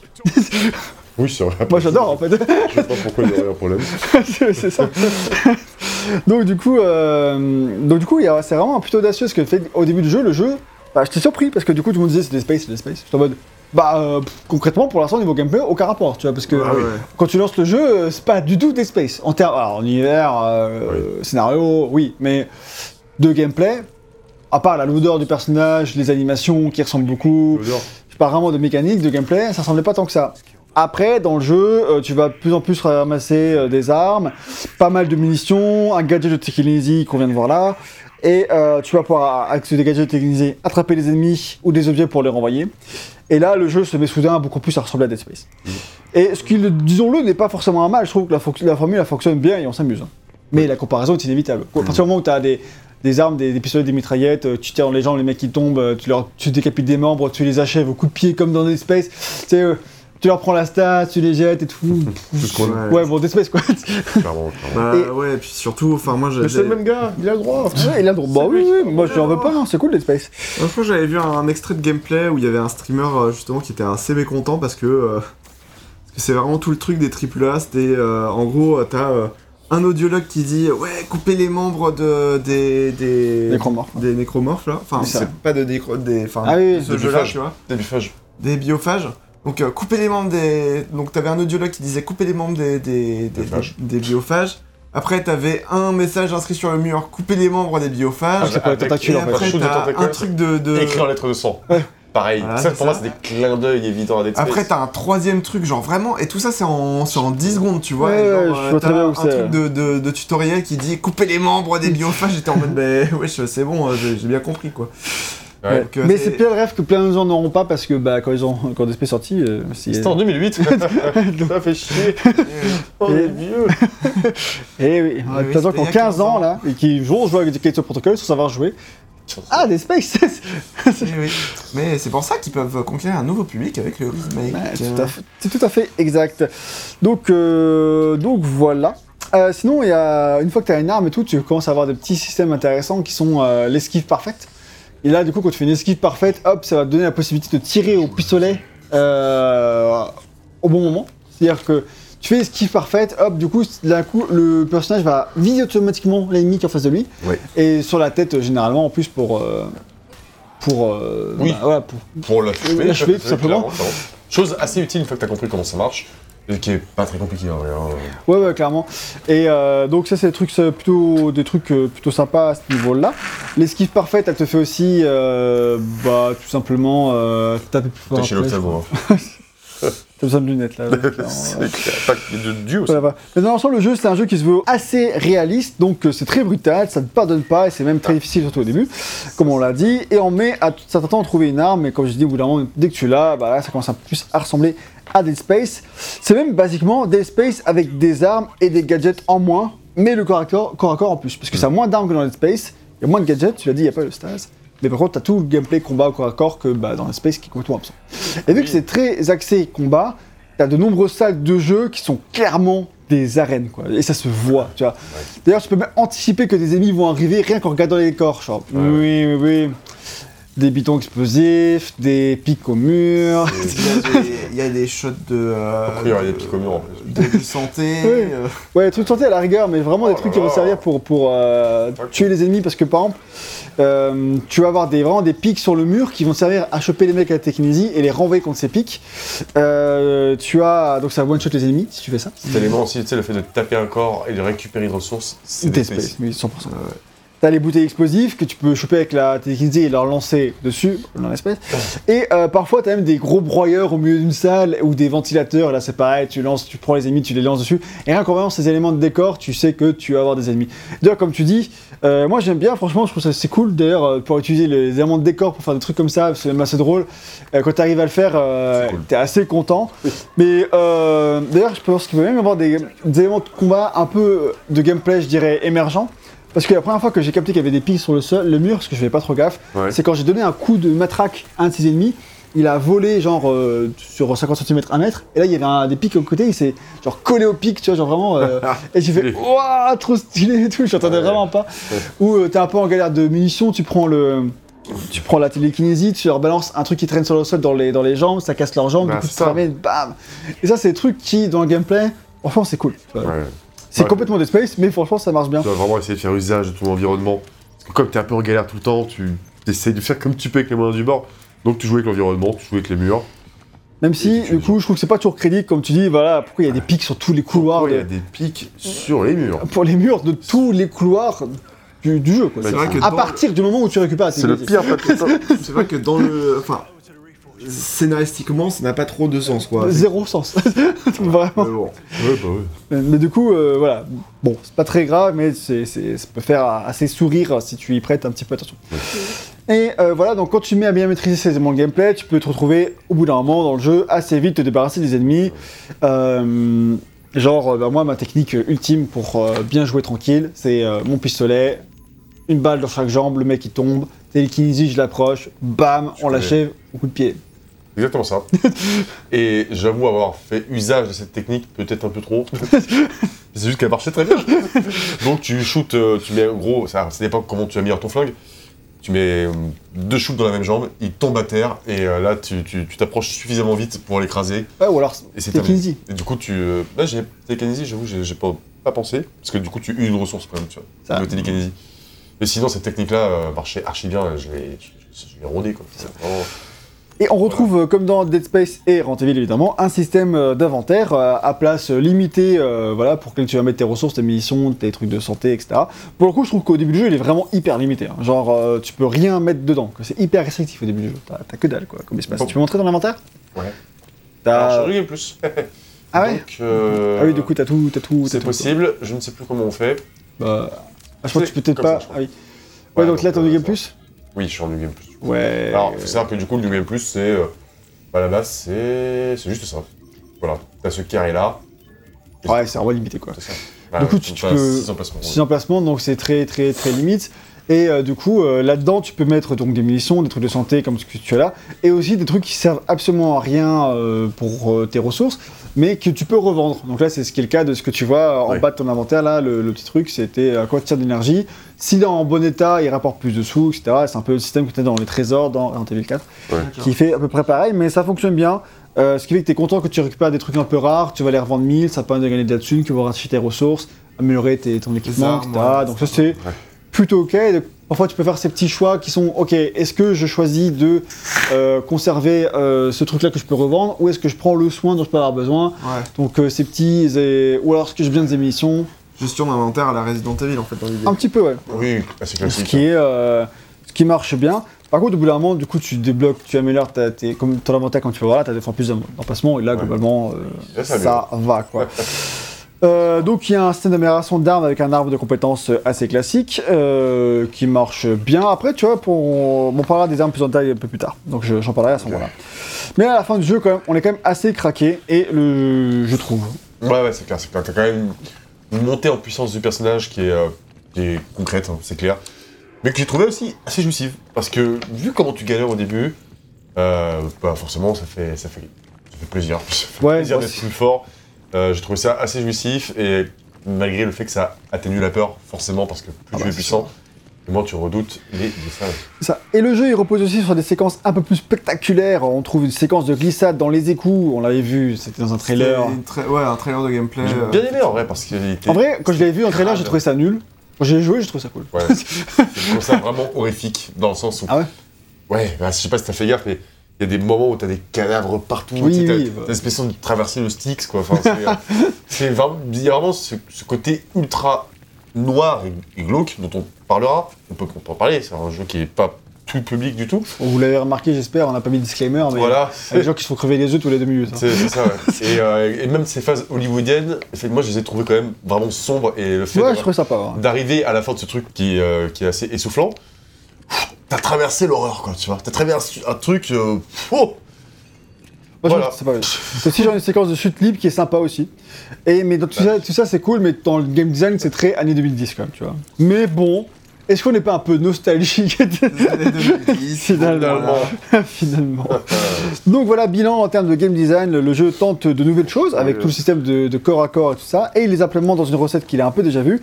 Ça ne suffit pas à rendre le jeu euh, vraiment différent, mais basiquement, moi, je trouve, moi qui voulais jouer à une sorte de Dead Space 4, euh, j'étais servi. Bah oui, clairement. Je suis d'accord avec toi. Donc maintenant, on est sur une partie un peu plus. euh, bah, est-ce que le jeu fait peur? Donc pour interroger un peu sur ces mécaniques de faire peur, parce qu'on a parlé un peu de son, son approche plus frontale de, du gameplay, tu vois. Là, on va parler un peu euh, ce qui fait peur. Euh, je, moi, je fais une partie là-dessus parce que les développeurs, ils en sont répété que leur but était vraiment d'être le jeu le plus flippant ever, ou un des plus flippants ever en tout cas, tu vois. Et ils insistent beaucoup sur à quel point ils ont tout été travaillé à la main dans chacune des séquences du jeu. Ils, réfléchissent vraiment à tout, au nombre de fois qu'une lumière va clignoter, au moment exact euh, où va se déclencher un son effrayant. Euh, c'est millimétré quoi, vraiment, ils insistent vraiment là-dessus. Et comme il n'y a pas de règles sur comment faire peur précisément, parce que tu peux beau lire sur les mécanismes de la peur, ah, tout le monde n'est pas réceptif de la même manière quoi. Mm. Donc il faut faire confiance à son instinct. Et ils, ils utilisent un procédé qu'ils appellent pour eux l'ingénierie de l'horreur, ou euh, The Horror Horror Engineering en anglais. Et donc, c'est-à-dire que ils prennent tous les éléments qui, selon eux, participent aux plus grandes frayeurs, et ils les combinent d'une manière qui euh, soit originale, soit inédite. Voilà, pour faire varier un peu tes manières de, euh, bah, de, Oui, oui, oui. voilà, de créer des situations un peu euh, horrifiques. Donc toujours pour donner une bonne atmosphère, il joue beaucoup sur l'atmosphère, sur la tension, sur la brutalité, Mm. tout en faisant en sorte que les joueurs se sentent impuissants Rien que ça. Par exemple, il passe beaucoup de temps à gérer le rythme et à se demander quelle est la durée parfaite entre deux rencontres horrifiques, comment surprendre les joueurs euh, quand ils s'y attendent le moins. Bref, bref, ils ont beaucoup bossé sur tout ça. Ouais. Du coup, est-ce que ça fait peur Est-ce que ça fait peur Eh ben, euh, pas vraiment. Écoute, disons que nous n'avons pas eu peur. Nous Moi, je pense que eu ça fait peur. Je pense que ça peut faire peur. Ça- je pense que ça peut faire peur. Effectivement, ça dépend de tout à chacun. Perso, euh, le thème ne me fait pas peur. L'espèce ne me faisait pas peur déjà. Euh, simplement, des aliens, ça me fait pas peur en fait. Les monstres, ça me fait pas très peur. Les fantômes, par contre. Les fantômes, pas cool. Clairement. Je sais, je sais que ma corde sensible, c'est une petite fille en tu- tunique blanche et qui me regarde la tête en l'envers. Voilà, ça, en parlant ça, euh, latin. Euh, mais sinon, en vrai, les. C'est très spécifique. Oui, il y a que ça qui me fait peur. Alors, si, si elle porte une casquette, c'est ok, il y a pas de souci. Mais en, en vrai, les aliens en soi, ça me, fait, ça me fait pas très peur. Mais tu peux avoir quand même une situation de, de- de stress, clairement, et c'est plutôt ça, pour moi, The Question Protocol. C'est c'est des situations de stress presque constantes, des, des situations de, surprise parfois, de, euh, et puis toute cette ambiance glauque qui vient vraiment me donner une atmosphère, une atmosphère pesante, quoi. Mais j'ai pas eu peur plus que ça, sinon, finalement. J'étais dans une situation de stress, c'est sûr. euh, j'étais mal à l'aise parce que c'est gore, parce que c'est violent, parce qu'il y a des bruits dans tous les sens, partout. Et voilà, et c'est sombre, clairement. Mais sinon, je ne pense pas avoir eu peur. Et Pour, pour le coup, moi, Dead Space, c'est un jeu dont j'ai un souvenir vraiment très horrifique. Alors, il faudrait que j'y rejoue, ça fait très longtemps que je n'ai pas joué à Dead Space, mais le 1 et le 2 m'ont vraiment terrifié, le 3 beaucoup moins. Ah ouais. Et euh, mais vraiment, euh, moi, Dead Space, c'est le jeu dont j'ai souvenir. euh, Ah ouais. j'ai vraiment du mal à avancer, etc. Faut que je me force et tout ça parce que je suis, je suis vraiment. euh, Étonnant pour un mec qui a fait les Silent Hill. Ouais, mais c'est euh, des styles très différents. Tu vois, Silent Hill me fait vachement peur aussi. tu vois. Et même, Ah ouais Avec un homme de compétences, Silent Hill, je trouve que c'est même terrorisant. euh, les Resident Evil, euh, les premiers, tu vois. Ouais. Evil 1, 2, mais enfin, Resident Evil Remake, le, enfin, le 1 sur euh, bah, GameCube, enfin la version que tu as sur PS4, c'est ça. Ter- me terrifie. Moi, je suis pas bien du tout, tu vois, en jouant. à- Ok. à ce, ce jeu-là, tu vois. Et euh, je sais pas, pas j'explique dans les tests plus précisément pourquoi ça me fait peur ou pas, tu vois, je vais pas revenir en détail, mais Le premier, vraiment? Le Ouais. remake, c'est ça? De quoi le, ré- le, le remake du premier Ouais, Resident Evil. Franchement, moi, il fait vraiment flipper, tu vois. Et euh, je sais pas, je pense pas qu'il ferait flipper tout le monde, mais moi, euh, je suis pas bien quand je joue, tu vois. Alors que j'ai beau connaître le jeu et tout. Ah, c'est ouf, ok, d'accord. Et, euh, et donc, euh, bah, Callisto Protocol, bah, je trouve que comme toi, en fait, il met dans une situation stressante. Stressant déjà parce que tu peux. C'est pas, c'est pas cueillant, ça, quoi. tu vois. Voilà, Et- clairement, le contexte est horrifique, le contexte c'est oppressant. Mm. Et Il y a une petite oppression. Mais, euh, et puis surtout, euh, tu, tu stresses beaucoup parce que tu risques de mourir, je trouve. Bah ouais. Parce que euh, tu meurs hyper facilement. Et euh, t'as des effets qui sont effrayants, parfois t'as des jumpscares qui marchent bien. ah, bah, évidemment, il y a des moments qui font un peu peur, tu vois. Ouais. Mais c'est pas une peur profonde que tu ressens en jouant au jeu qui va te tétaniser, etc. Enfin, en tout cas, pas, pas nous deux, en tout cas. Non, pas spécialement. Et après, tu as effectivement des, des jumpscares. Bon, c'est une facilité. Donc, il y en a quelques-uns. Ça marche. Mais bon, voilà, c'est pas de quoi se taper le cul par Mais terre. Une tension, en fait, il y a une tension qui va te pousser à jouer de manière prudente. Donc, moi, j'étais très très prudent en y jouant parce que. T'as quand même pas. Ouais, voilà, il faut faire doucement. Et du coup, tu es sous tension parce que tu sais que tu peux, tout peut dégénérer très vite. Je- Et du coup, tu fais très gaffe. Et du coup, ça, ça crée un stress. En plus, le contexte Oui, voilà, c'est pesant. ça. Donc euh, là-dessus, il y a euh, une peur quand même. Mais Oui, voilà, euh, qui pas l'horreur euh, absolue. C'est pas de l'épouvante, tu vois. Voilà, ouais. C'est-. Complètement. Très, Ouais. très bonne nuance. Et, euh, et d'ailleurs, par contre, je, je soulignerais quand même quelques facilités qui m'ont un petit peu gavé sur. Euh, plutôt vers la fin du jeu, clairement, tu vois. Euh, on a vu tout à l'heure que, tu sais, parfois ça arrive que quand tu ouvres une armoire, t'as une espèce de bestiole qui te Ah saute ouais, dessus. relou, putain. Clairement, c'est. Ok, ça marche une fois, deux fois, très bien. Et j'ai eu, je pense, trois ou quatre fois. Ouais, mais en c'est l'espace de scripté. 20 minutes. C'est scripté. Tu, moi aussi, j'ai le même. Et j'ai trouvé ça un peu abusé, tu C'est vois. abusé. ouais. Clairement. Je veux dire, une fois, deux fois d'affilée, franchement, a- arrête. Même trois fois d'affilée, je crois que c'est. Et- non mais oui, je l'ai eu quatre fois en 20 minutes, je crois. Et il y avait euh, un troisième placard, genre euh, 100 mètres plus loin. Et j'étais là, je fais, franchement, si ils refont le même jumpscare, les gars abusent. J'ouvre le placard, Et il y a ça. il me sort. C'est Mais ça, ça va avec la, toute la fin. Là, je je pense fais non, là, je fais non, non. Je crois que j'en parle un peu après dans, dans la fiche, mais toute la fin du jeu, en manière générale, est un peu plus bâclée, quoi. On va en parler. Et puis ces petits effets, ils se reposent un peu sur des facilités, un peu pour remplir. Ouais. Et ça, tu le sens un peu dans, la- dans le dernier tiers, et c'est franchement ce qui tire un peu le jeu vers le bas dans l'ensemble. Mais pour ce qui concerne la peur pure et dure, il y a un truc qui, pour moi, je trouve, euh, sur le fait de faire peur, où il se tire un peu une balle dans le pied, pour moi, avec son système de corps à corps. Parce que, là, encore une fois, je vais théoriser. Ouais. Euh, selon moi, la peur dans ce style de jeu d'horreur là, donc euh, on va dire Resident Evil 4, Dead Space, elle vient surtout du fait de pas laisser les ennemis avancer trop près, tu vois. Ah oui. Donc euh, dans Dead Space, tu vas dégommer les ennemis à distance, donc tu, tu gères bien la situation. Hmm. Mais c'est quand ils, ils continuent à fuir, qu'ils se rapprochent de toi et que là d'un coup t'es acculé, c'est là vraiment que tu commences vraiment à avoir peur, que t'as plus trop de balles, que tu dois recharger, se rapprochent et que tu peux pas reculer. Là, là, là, le, le stress il monte, là, là t'es pas, pas bien. Dans Resident Evil 4 ça arrive tout le temps. Ouais. C'est ça vraiment qui crée une vraie tension de ouf dans Parce 4. que, le jeu, il bien. est, parce que le jeu il est assez rigide dans son gameplay. Ça. Mais là, là, du coup, ce que tu veux dire, c'est que comme tu peux esquiver assez bien, Ouais. top. Et puis même, au-delà de ça, ouais, mais alors mais au-delà de ça, vu qu'au début du jeu, dans, en fait, dans l'espace, dans Resident Evil 4, on évite, évite- on évite de te faire, euh, de te mettre au contact de corps à corps. C'est genre, c'est un truc que tu as cherché à éviter. Et quand ça t'arrive, tu flippes parce que tu sais pas comment réagir. Dans Callisto Protocol, au début du jeu, c'est un tutoriel pour savoir comment réagir au corps à corps. Ouais. Ce qui fait que quand t'as pas géré que les ennemis sont hyper proches de toi, tu sais comment réagir. Parce que du coup, tu t'es entraîné, tu sais comment euh, gérer les situations corps à corps. Ce qui fait que tu dis, bah, au pire des cas, les mecs se rapprochent, je peux en gérer, tu vois. Donc Ouais. ça fait un peu moins peur. Alors c'est sûr que tu en as 2-3 sur toi, c'est la merde. Oui, c'est plutôt ça aussi qui, Oui. qui, qui- qui devient assez flippant, c'est que ça devient vite compliqué. Ça d'ailleurs, ça a été un peu reproché au jeu, mais pour moi, c'est pensé comme ça. Euh, c'est compliqué d'affronter par exemple deux ennemis en, en même Ouais. temps, surtout au corps à corps. T'as plein de bugs de collision dans tous les sens. en plus. Ah, Euh, ah, d'accord. Ah ouais? Ouais, bah alors après, moi j'ai dit ça, tu sais, genre c'était un peu sur une petite plateforme, etc. Et les deux s'étaient attaqués, et t'as vraiment des trucs bizarres qui se passent euh, dans les petites exécutions. Euh, mais là en plus, tu vois, vu qu'au début du jeu tu fais que de te battre exclusivement corps à corps, euh, tu t'apprends à, à bien le faire, sinon tu meurs de toute façon. Ouais. Et même au début du jeu, j'irai même plus loin, c'est que c'est presque un die and retry euh, jusqu'à ce que tu comprennes comment ça marche, quoi. Ouais. Ce qui fait que d'ailleurs, au, au début du jeu, ça pourrait être hyper stressant, mais si tu meurs beaucoup, tu meurs, tu recommences, tu meurs, tu recommences, moment, t'as pas peur, t'es sûr de réussir, tu vois. Ouais. Et ça, dans les jeux d'horreur, faut vraiment trouver le juste milieu entre ne pas te tuer tout le temps, parce que si on te tue tout le temps dans un jeu d'horreur, t'as temps peur, parce que tu sais un peu ce qui t'attend, tu sais comment réagir. Euh, T'as- t'as- t'as en fait, t'es dans l'anticipation de la peur, et c'est ça qui te fait peur, mais si tu meurs tout le temps, que tu as il faut 10 fois pour passer, ça devient un jeu technique, un jeu de gameplay, ça devient plus un, un truc d'horreur, tu. En fait, oui, c'est ça. C'est que tu as un, subtil équilibre, je pense, où on doit te maintenir en vie un peu sur le fil du rasoir tout du long, sans vraiment savoir si tu vas y passer. Alors, bien sûr, quand, ça, quand, tu, quand le game over arrive, bon, bah, t'as perdu, c'est c'est la vie. Ça t'arrive. Mais sinon, effectivement, je suis d'accord avec toi. Et donc voilà, donc au bout d'un moment, tout ça, ça devient un peu la- une routine dans le jeu. Il y a pas, il y a, il y a de moins en moins de, t'avances dans le jeu, plus tu prends en main le gameplay. Donc euh, après, tu deviens hyper euh, compétent avec tes armes et tout, tu deviens hyper fort. Et en plus, au corps à corps, tu sais gérer. Donc plus tu avances dans le jeu, moins il y a de situations qui justifient de te mettre en panique. T'es, t'es en général en contrôle de la situation, même si Oui. tu peux avoir peur hein, à des moments de- à des moments donnés où tu as moins de balles, etc. a des moments donnés où tu peux être un peu hum, plus mal à l'aise ou être moins en confiance, etc. Mais dans l'ensemble, ça, ça va quoi. Oui, ça va. Mais on- je pense qu'on peut aussi parler de quelques boss Ouais, qui sont alors, assez stressants. on va en parler des boss dans une partie un peu plus axée sur les, les, Sur les les boss. armes, etc. et sur les boss.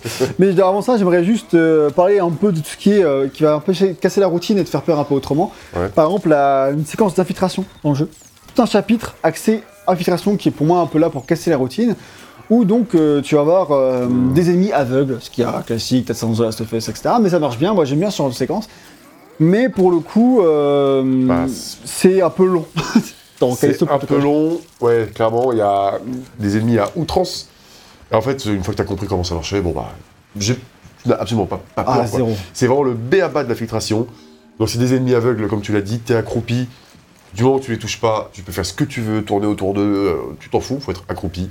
Et tu les, tu, les- tu- tu- tu les butes les, les uns après les autres. C'est toujours hyper intense parce qu'il y en a une masse et tout. Bah oui, il y, en a- il y en a vraiment beaucoup, et du coup, tu es obligé d'être accroupi pour y aller. Mais c'est vraiment le B à bas de la filtration, en soi. Donc euh, je, je trouve ça, euh, d'un côté, je vais pas cracher dessus, parce qu'effectivement, ça permet un peu de- d'aérer tes phases de, de jeu. Mais c'est pas brillant pour autant. Et surtout que c'est vu que c'est long à la fin, tu as presque envie d'y aller en mode bourrin pour euh, dégommer Ouais, tout le monde et euh, accélérer un peu parce que tu commences à commences à devenir Bah, assez niveau-là, redondant quoi. Oui, on est sur du sous The Last of Us. Ouais, c'est ça. Oui, vraiment. Et en plus, du coup, euh, c'est à partir de là, d'ailleurs, je trouve que le jeu commence à, à baisser en termes de rythme, en Mm. termes de qualité de gameplay, etc. Et jusqu'à la fin, quoi. C'est un peu dommage, quoi. Ouais. Et euh, sinon, sur le level design, de manière plus générale, pour parler un peu ce que tu peux faire peur un peu enfin, avec le level design, comment il est conçu. Il a eu peur. Euh, je dirais. Quoi Euh, Je dirais que le level design de Cal- Décidément, qu'est-ce que tu fais Pardon, désolé. ok. je dirais que le euh, le level design de Callisto est dans l'ensemble très correct pour un jeu du genre. Euh, dans son exploration, euh, en tout cas parce qu'on a parlé tout à l'heure des, des arènes, Ouais. dans son exploration, t'es très linéaire bien sûr, mais t'as quelques chemins alternatifs. La récompense c'est souvent pas grand chose. On va pas se le cacher. Parfois, c'est même des ennemis. Donc, ouais, franchement, juste un ennemi à- au bout du chemin, ça fait bon bah super. bah, t'as des, t'as des, t'as des Mais parfois, t'as une, une arme secrète et t'as quelques armes comme ça qui sont euh, des plans d'armes pour les construire après au, au truc de, de truc d'armes quoi. Bref. et ben, euh, tu, les- tu- Oh, les, tu les reforges, tu les, tu les débloques euh, comme ça. Donc t'as parfois des recommences qui valent vraiment le coup, d'autres fois, comme tu dis, c'est juste des ennemis, du coup c'est clairement un peu décevant. Euh, je trouve que dans l'ensemble, en termes de level design, on voit quand même assez souvent venir les pièges que le jeu nous tend. Clairement, tu fais Hmm, là. Là, il y a un truc quoi. Ouais. Et euh, après, je sais pas, c'est parce que on a, toi et moi, beaucoup joué à des jeux du genre. Et si les joueurs de 15-20 ans ou RL, hein, je sais pas. Oh, Waouh. jeune. Oh là là, Voilà, Euh, moi aussi, putain. Mais Non, moi ça va, merci. Mais avec mon expérience actuelle, tu vois. Le mec, il veut surtout pas. Je vais pas revivre mes Ouais, 15-20 ans, mais je vais repartir là-bas avec mes connaissances actuelles et gérer tranquille. tu vois. Exactement. Voilà, c'est ça. Je vais retourner dans mon mood de, de 20 ans, pas sûr au final. Je sais pas C'est trop. pas sûr du tout. Pas sûr. Et donc du coup, je pense que clairement, c'est un de tes premiers Survival Horror. Tu peux très bien être terrifié et avoir l'expérience de ta vie. Franchement, je, je souhaite vraiment qu'il y ait des joueurs euh, d'une quinzaine d'années qui découvrent euh, ce genre-là horrifique Oui. avec ce jeu-là et qui kiffent. Franchement, ça me ferait hyper plaisir. Donc Ah. voilà, Tu vois, regarde, là, euh, euh, RL, quand tu enchaînes un mec, tu vois que t'as un espèce de petit réticule bleu, réticule bleu qui apparaît. Oui. Et t'as juste à viser et à tirer. Tu auras une visée automatique sur le membre et ça va, le, Ah, ça va lui faire du mal. Bah oui, mais moi Ouais. si j'ai pas les tutos, euh, bon voilà. aïe aïe, c'est Et vrai bah, ça. Je suis ton tuto. Merci. C'est voilà. beau, c'est beau. T'es aussi son poteau. Mais Ouais, je suis son poteau. Je suis un tuto poteau. poteau tuto. Combo. Donc dans l'ensemble, j'aurais aimé que le jeu ne soit pas que des couloirs très resserrés. J'aurais même bien aimé qu'il y ait un- l'occasion de se perdre un peu dans des zones que tu explores un peu plus. Ouais.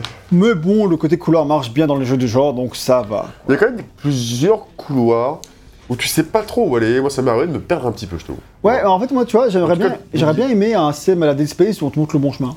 Comme ça, je vais exprès au mauvais ça, chemin. oui, putain, oui. Comme ça, je vais exprès au mauvais chemin pour explorer. Oui, oui, c'est- Parfois, du coup, euh, je vais au bon chemin alors que je pensais explorer le chemin secondaire. Je fais, eh bah super. Ouais, j'avoue que le petit, le petit fil d'Ariane, là, ça fait plaisir, quoi. Mais, euh, mais bon, peu importe.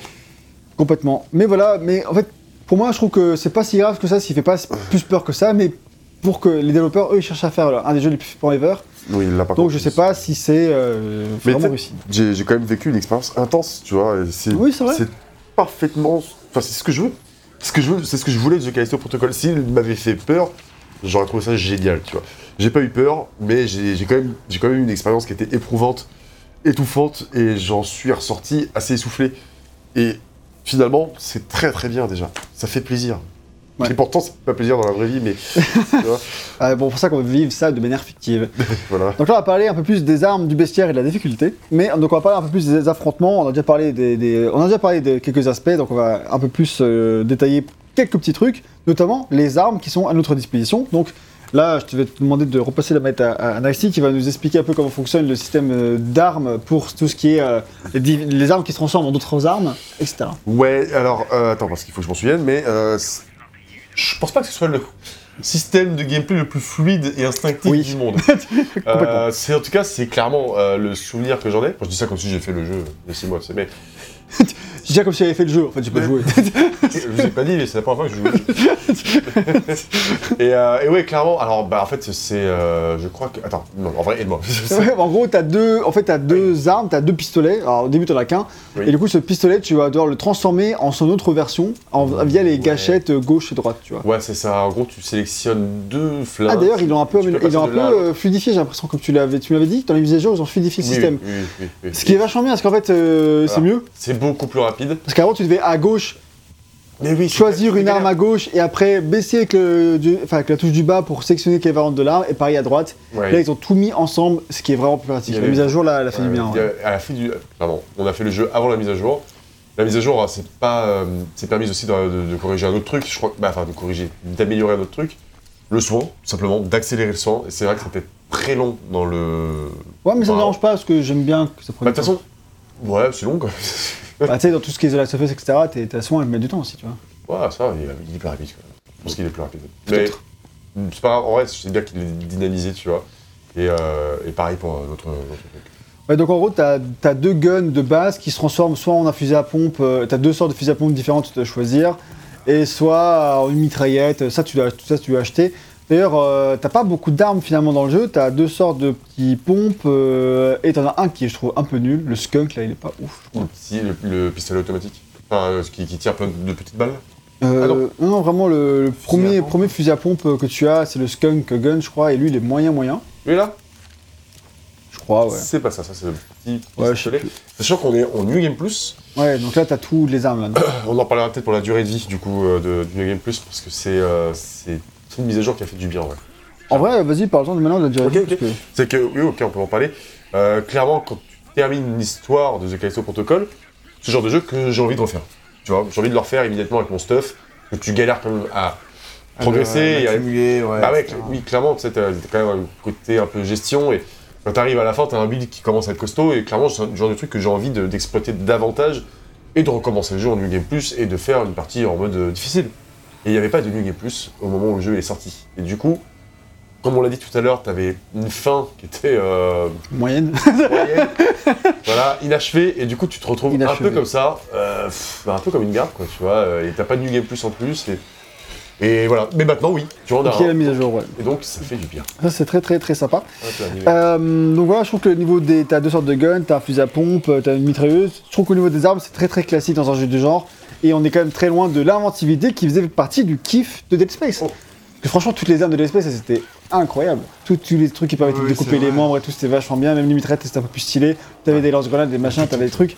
Alors, dans Dead Space 2 encore plus, hein, mais. Euh, je trouve que les armes, elles, c'était vraiment bien. Là, t'as du gros pompe, t'as du gros. euh, ça- en vrai, les armes sont efficaces. Et elles ont du panache, tu me dirais, même dans les sensations. Dans- tu parles de celle-ci? Ouais. Oui, d'accord. ouais. Oui, clairement, ouais, je trouve que quand même. Mais euh, Il n'y a rien d'original, original. voilà, il n'y a rien de. de- de- Bah, en fait, De- Dead il avait ce truc sympa où, où Isaac était un ingénieur et du coup, il il n'utilisait pas d'armes. Il, les, des il les cutters. bricolait. Après, il y avait des, vraiment des vraies armes au bout Il d'un y moment. avait des, des mitraillettes et tout, ouais, effectivement. Mais à la base, c'est un la- cutter quoi. À la base, c'est un cutter plasma. Son lance-flamme, c'est un, c'est un chalumeau.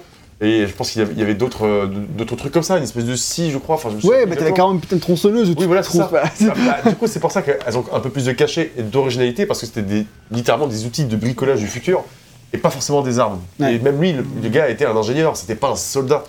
Alors lui, euh, je sais que. Gatsfield le vendait, euh, enfin le vendait, vendait le héros de The Callisto Protocol comme un, un mec normal. Et comme on a dit tout à l'heure, il- C'est une brute, quoi. Ouais, ça va, il s'en sort pas si mal, quoi. Tu vois, donc euh, il est assez costaud, le gars. En tout cas, il est Dead pas Space, tueur. enfin, dans l'espace, il disait que c'est un mec qui a appris à réagir grâce à ses outils et qui a développé voilà, euh, un skill, mais à la base, Il est malin, quoi. c'est juste qu'il avait les bons outils au bon moment. quoi. Ouais, c'est clair. C'était juste Sans un le peu ça. plasma, c'était foutu. Je, je crois que c'était- Et puis sur son armure, son armure euh, qui est là là-bas juste pour euh, justifier le fait qu'il doit souder des trucs et Oui. pas se niquer les yeux. Voilà, c'est juste ça la base. Oui, c'est vrai, Ah, J'avoue, quand t'as un truc qui contamine tout le monde, c'est pas mal quand d'avoir une armure. c'est clair. Ouais. Donc voilà, j'aurais mis un peu plus de folie quand même parce que euh, je crois que ça fait partie du, du truc.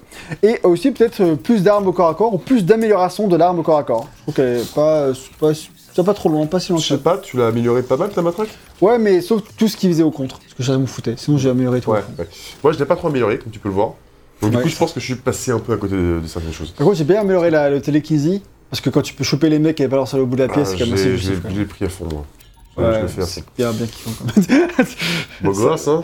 Et t'as pensé quoi de la, hum, de la DualSense Euh, la DualSense, bon, je trouve ça cool, je pense bien. hein. Ouais. Mm, ouais, ouais, si, je trouve ça T'as cool. même, t'as quand même beaucoup de vibrations. Moi, j'ai surtout retenu les vibrations plus que tout Ouais, ce qui ouais. était gâchette euh, haptique et tout ça. Ça- encore une fois, ça ne me dérange pas. Ça me dérange pas. J'aime bien quand la manette elle vibre de partout. Ouais, moi aussi. Et j'aime même quand ça va encore plus loin que ça, et que comme Ratchet Clank Rift Apart, quand à chaque fois que tu marches, ça vibre à droite et à gauche, à droite, à gauche en fonction de tes pas. Moi j'en raffole, je sais qu'il y a des gens qui n'aiment pas. Dommage, ce n'est pas le cas pour The Callisto Protocol. Ça va pas aussi loin que ça, mais t'as quand même pas mal d'effets, Ah, t'as vibre quand même, euh, des et ça vibre, ça vibre assez. Bah tu vois, regarde là par exemple, le simple fait d'avoir une porte euh, qui s'ouvre, voilà, ça, ça- c'est une espèce de balayage un petit peu euh, en vibration. Et encore une fois, c'est une putain de manette, hein, franchement, c'est vraiment cool quand c'est bien exploité, c'est vraiment cool. On va parler un petit peu du bestiaire, donc on va faire un petit point rapide sur les armes. Le bestiaire, je trouve qu'il est dans l'ensemble, je trouve, perso, assez décevant. Ouais, ouais. Bah, Les- il les est passé bio- large, quoi. Ouais, c'est ça. Le biophage de base, ils sont sympas. Peu. Au niveau du cara design, oh, ils sont pas très sympas dans la personnalité, tu vois, mais. Des Mais bon. famille, bof. quoi. Ils sont pas très bavards non plus, bon voilà. Toi, t'as des salles comme ça qui ont du cachet en euh, Ah, alors, euh, moi je Là- suis en syncope. ça. Ça, a du cachet, quoi. Là, c'est Voilà. j'ai envie d'aménager tout de suite. je peux- Où est-ce que je pose mes meubles, quoi tu vois? Bonjour. Mais Où toi, t'en as pas non plus tant que ça des, des trucs un peu comme ça. Bon, on va Ouais. parler de la direction artistique un peu plus tard, mais, Ouais. mais pour les biophages, etc., au niveau du chara design, je trouve qu'il leur manque un petit quelque chose pour se distinguer des zombies classiques. Euh, qui, parce que t'as les zombies classiques de Resident Evil, bon bah eux ils sont hyper classiques, mais bon c'est Evil. Les zombies classiques. T'as les euh, zombies de euh, The Last of Us qui ont le côté stylisé, du côté champignon, tout ça. Mhm. T'as les nécromorphes qui sont évidemment des zombies euh, très très très uniques. Mais non, parce qu'en fait, en vrai, les nécromorphes, ils ont pas une gueule, des- hein. Ah ouais, Ouais, c'est les vraiment, c'est pour la blague ils ont du faut dire- zombie classique, quoi. Mais Les nécromorphes, ils sont vraiment ultra stylés, tu vois. Ouais. C'est ils ont niveau des pattes, etc. ouf. Même Entre Resident le- Evil, le à, partir du 4 avec les plagas et tout ça, ils se mettent à se renouveler vraiment dans le truc très horrifique et, et bien dérangeant visuellement. Oui. Alors que là, t'es quand même dans le zombie très classique et franchement, si on m'avait pas dit que c'était un peu plus que des zombies, j'aurais pas fait gaffe au début. Quoi. Je vois ce que tu veux dire. Et à final, il y a que ce, ce mini-boss là, qui Ouais. je trouve est assez stylé, mais qu'ils vont user à outrance, Ouais, que tu vas retrouver quatre fois. on l'a déjà vu ou pas Non, pas On l'a pas encore. encore vu, non, non, c'est, il, a- il arrive en milieu de, milieu, milieu de jeu, je. Ouais, 3, 2 à minutes, peu 3 près, mais après tu vas te le taper pas mal de fois. Et c'est là que effectivement, bah, tu, tu sens qu'il y a un manque de travail ou de budget pour faire un bestiaire qui est plus, plus étoffé quoi. Parce que du coup, t'as quoi? T'as les biophages classiques, t'as ceux qui vont euh, te balancer euh, des trucs avec leur gueule, ça on Voilà. l'a vu dans le test. T'as le- les gros, T'as t'as les gros, qui sont assez costauds, t'as les aveugles. T'as ceux, après, t'as toutes les versions de ceux-là avec des tentacules, qui en plus après se transforment en une version plus badass. Voilà, c'est ça. si tu tires pas assez vite dans le tentacule. Ouais. Et euh, puis c'est tout quoi. Ah, t'as les explosifs au sol, qui eux vont quasiment te one-shotter, Et si t'as quand même. qui viennent vraiment de l'espèce euh, aussi. Ah, les aveugles aussi, ouais. Espèce de truc qui vient te choper là, euh, espèce de, de cordon ombilical. euh, T'es- bah, je crois que tu vas l'avoir là, juste là, euh, avant, ça fait trop mettre. Eh bah, let's go. J'ai très envie. Hop là Ça, c'est clairement Dead. Euh, à L'espèce. fond. euh, bah, comme les. Ouais, C'est pareil, les bien ça le. Oh la vache. Donc, euh, donc voilà, en- encore une fois, pas beaucoup d'originalité, surtout si tu connais des space. Si tu connais pas des space, encore une fois, vous allez vous faire plaisir, c'est pas grave. C'est pas obligé d'avoir fait des space pour kiffer, tu vois. Donc, euh, puis même si c'était mieux si t'as pas fait des space, tu vois. Ouais. Donc, euh, donc, encore une fois, c'est juste des trucs qu'on relève parce que nous on a fait, mais c'est pas du tout pour faire les mecs, tu vois. C'est juste Attends, Bah oui. factuel, quoi. Et donc euh, voilà, euh, par contre un truc à peu près stylé, c'est que... À peu près stylé, je C'est que euh, apparemment les ennemis, ils vont, de leur intelligence artificielle, ils vont se cacher dans les tuyaux. Oui. Et ils- donc ça c'est un peu comme des spaces aussi. Mais, et donc ils vont pas par contre toujours revenir aux mêmes endroits. C'est-à-dire qu'ils nous tournent autour, ils vont choisir l'endroit où ils vont sortir en fonction de la position du joueur, Mhm. en fonction d'à quel point leur attaque elle va marcher s'ils sortent à cet endroit-là. Et du coup, c'est jamais scripté entièrement, ils vont vraiment réfléchir où est-ce qu'ils sortent, alors que dans des spaces, c'était scripté, tu vois. Ouais. Et euh, donc là, ils ont vraiment mis l'accent dessus, ils en parlent. Moi, je trouve que c'est pas non plus révolutionnaire, mais c'est à peu près, Oui, c'est cool. C'était en mode, euh, c'est un petit peu euh, aléatoire pour que pour surprendre encore plus le Voilà. joueur, euh, le lui faire peur, etc. Ouais, c'est vrai que parfois, alors c'est vrai qu'une fois, j'ai vraiment eu un effet assez flippant, c'est que je- j'entendais un bruit, donc je m'arrête. En plus, j'ai un, alors les gars, en plus, me offert à mon anniversaire un casque hyper stylé, et donc euh, pour ce jeu, c'était assez incroyable. Donc du coup, euh, on parlera du sound design après, mais du coup là j'ai vraiment le son dans les, dans les tuyaux, et vraiment il passait tout autour de moi, je sentais vraiment qu'ils étaient autour. Du coup je regarde où est-ce qu'il va sortir. Finalement le mec il sort juste pas, tu vois. Donc euh, finalement je suis putain mais Ouais, où est-ce qu'il est passé, tu vois. Et du coup j'étais pas serein au début, mais où est-ce qu'il sort Et finalement il est sorti vraiment bien après, tu vois. Donc euh, j'ai euh, eu le temps un peu de l'oublier. Ça c'est le genre de truc qui marche bien quand, quand tu le remarques, quoi. Mais c'est pas forcément un truc. Ah, tu vois, ça fait trois fois qu'on se tape ça. C'est pas très grave. c'est ça. Oui mais bon. C'est bon. Donc voilà, donc ensuite il y a les boss, Euh, comme tu l'as dit, vers les trois quarts du jeu, il y a un boss, plutôt sympa en soi, Ouais. avec un design euh, ok je trouve aussi, Euh, pas trop mal. Ouais, ouais, En soi c'est est- un sac à PV, Ah, mais bon c'est pas si grave non plus tu vois. Ah, il m'a bien fait stresser ce con quand même. Parce que. euh, bah, t'es content te- quand tu l'as battu quoi, franchement t'es en mode Ouais, ah, t'es content. ah. Tu souffles. Enfin, moi, il m'a il m'a- il m'a essoufflé, clairement. Moi surtout qu'il arrive après une séquence euh, bien action et si tu meurs contre le boss tu refais tout. Bah ouais, Moi je suis mort euh, plusieurs fois. aussi parce que j'ai pas forcément toujours bien joué mais, mais ça arrive. hein. Ça arrive. Et ensuite, euh, ah oui, les armes aussi, j'avais pensé parce que je me rappelle comment j'ai battu le boss. Et euh, tes évolutions, t'as des balles explosives qui vont consommer plus de, plus de balles, etc. Enfin, encore une fois, c'est déjà vu, mais c'est cool, c'est de truc que j'aime bien, tu vois. Genre, euh, tu tires 5 balles pour une balle explosive, ça contre les boss, euh, putain, ça fait plaisir, t'avances plus vite dans le sac à PV, en plus, c'est bien, bien pratique. Voilà.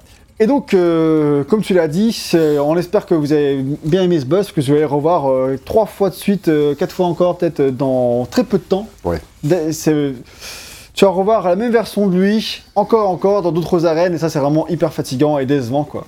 Et dans l'ensemble du jeu, la fin du jeu est plombée par la répétition de combats contre le même boss dans d'autres arènes, et ça c'est vraiment pas fun euh, du tout. Ouais, C'est clairement. Vraiment dommage. Et le boss de fin, t'en as pensé quoi Maxime Euh, le boss de fin, Maxionnaire, pardon. j'ai trouvé assez pénible. hein. Ah, on est d'accord. J'ai trouvé assez pénible, j'ai trouvé technique.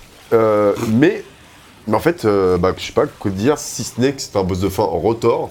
Et Est-ce que c'est pas ce qu'on attend d'un boss de fin? Peut-être que le level design n'était pas suffisamment adapté, à mon avis. euh, Déjà, c'est pas faux. Ouais. Mais surtout, euh, en fait, moi, ce qui m'a saoulé avec le boss de fin, c'est que j'ai très très vite compris comment le battre. Franchement, la technique est pas non plus euh, très très compliquée. Ah non, euh, La technique est assez évidente. Euh, c'est un boss qui te one shot. Précisément. Quasiment. Tu prends un. Oh, pas quasiment. C'est. Ah ouais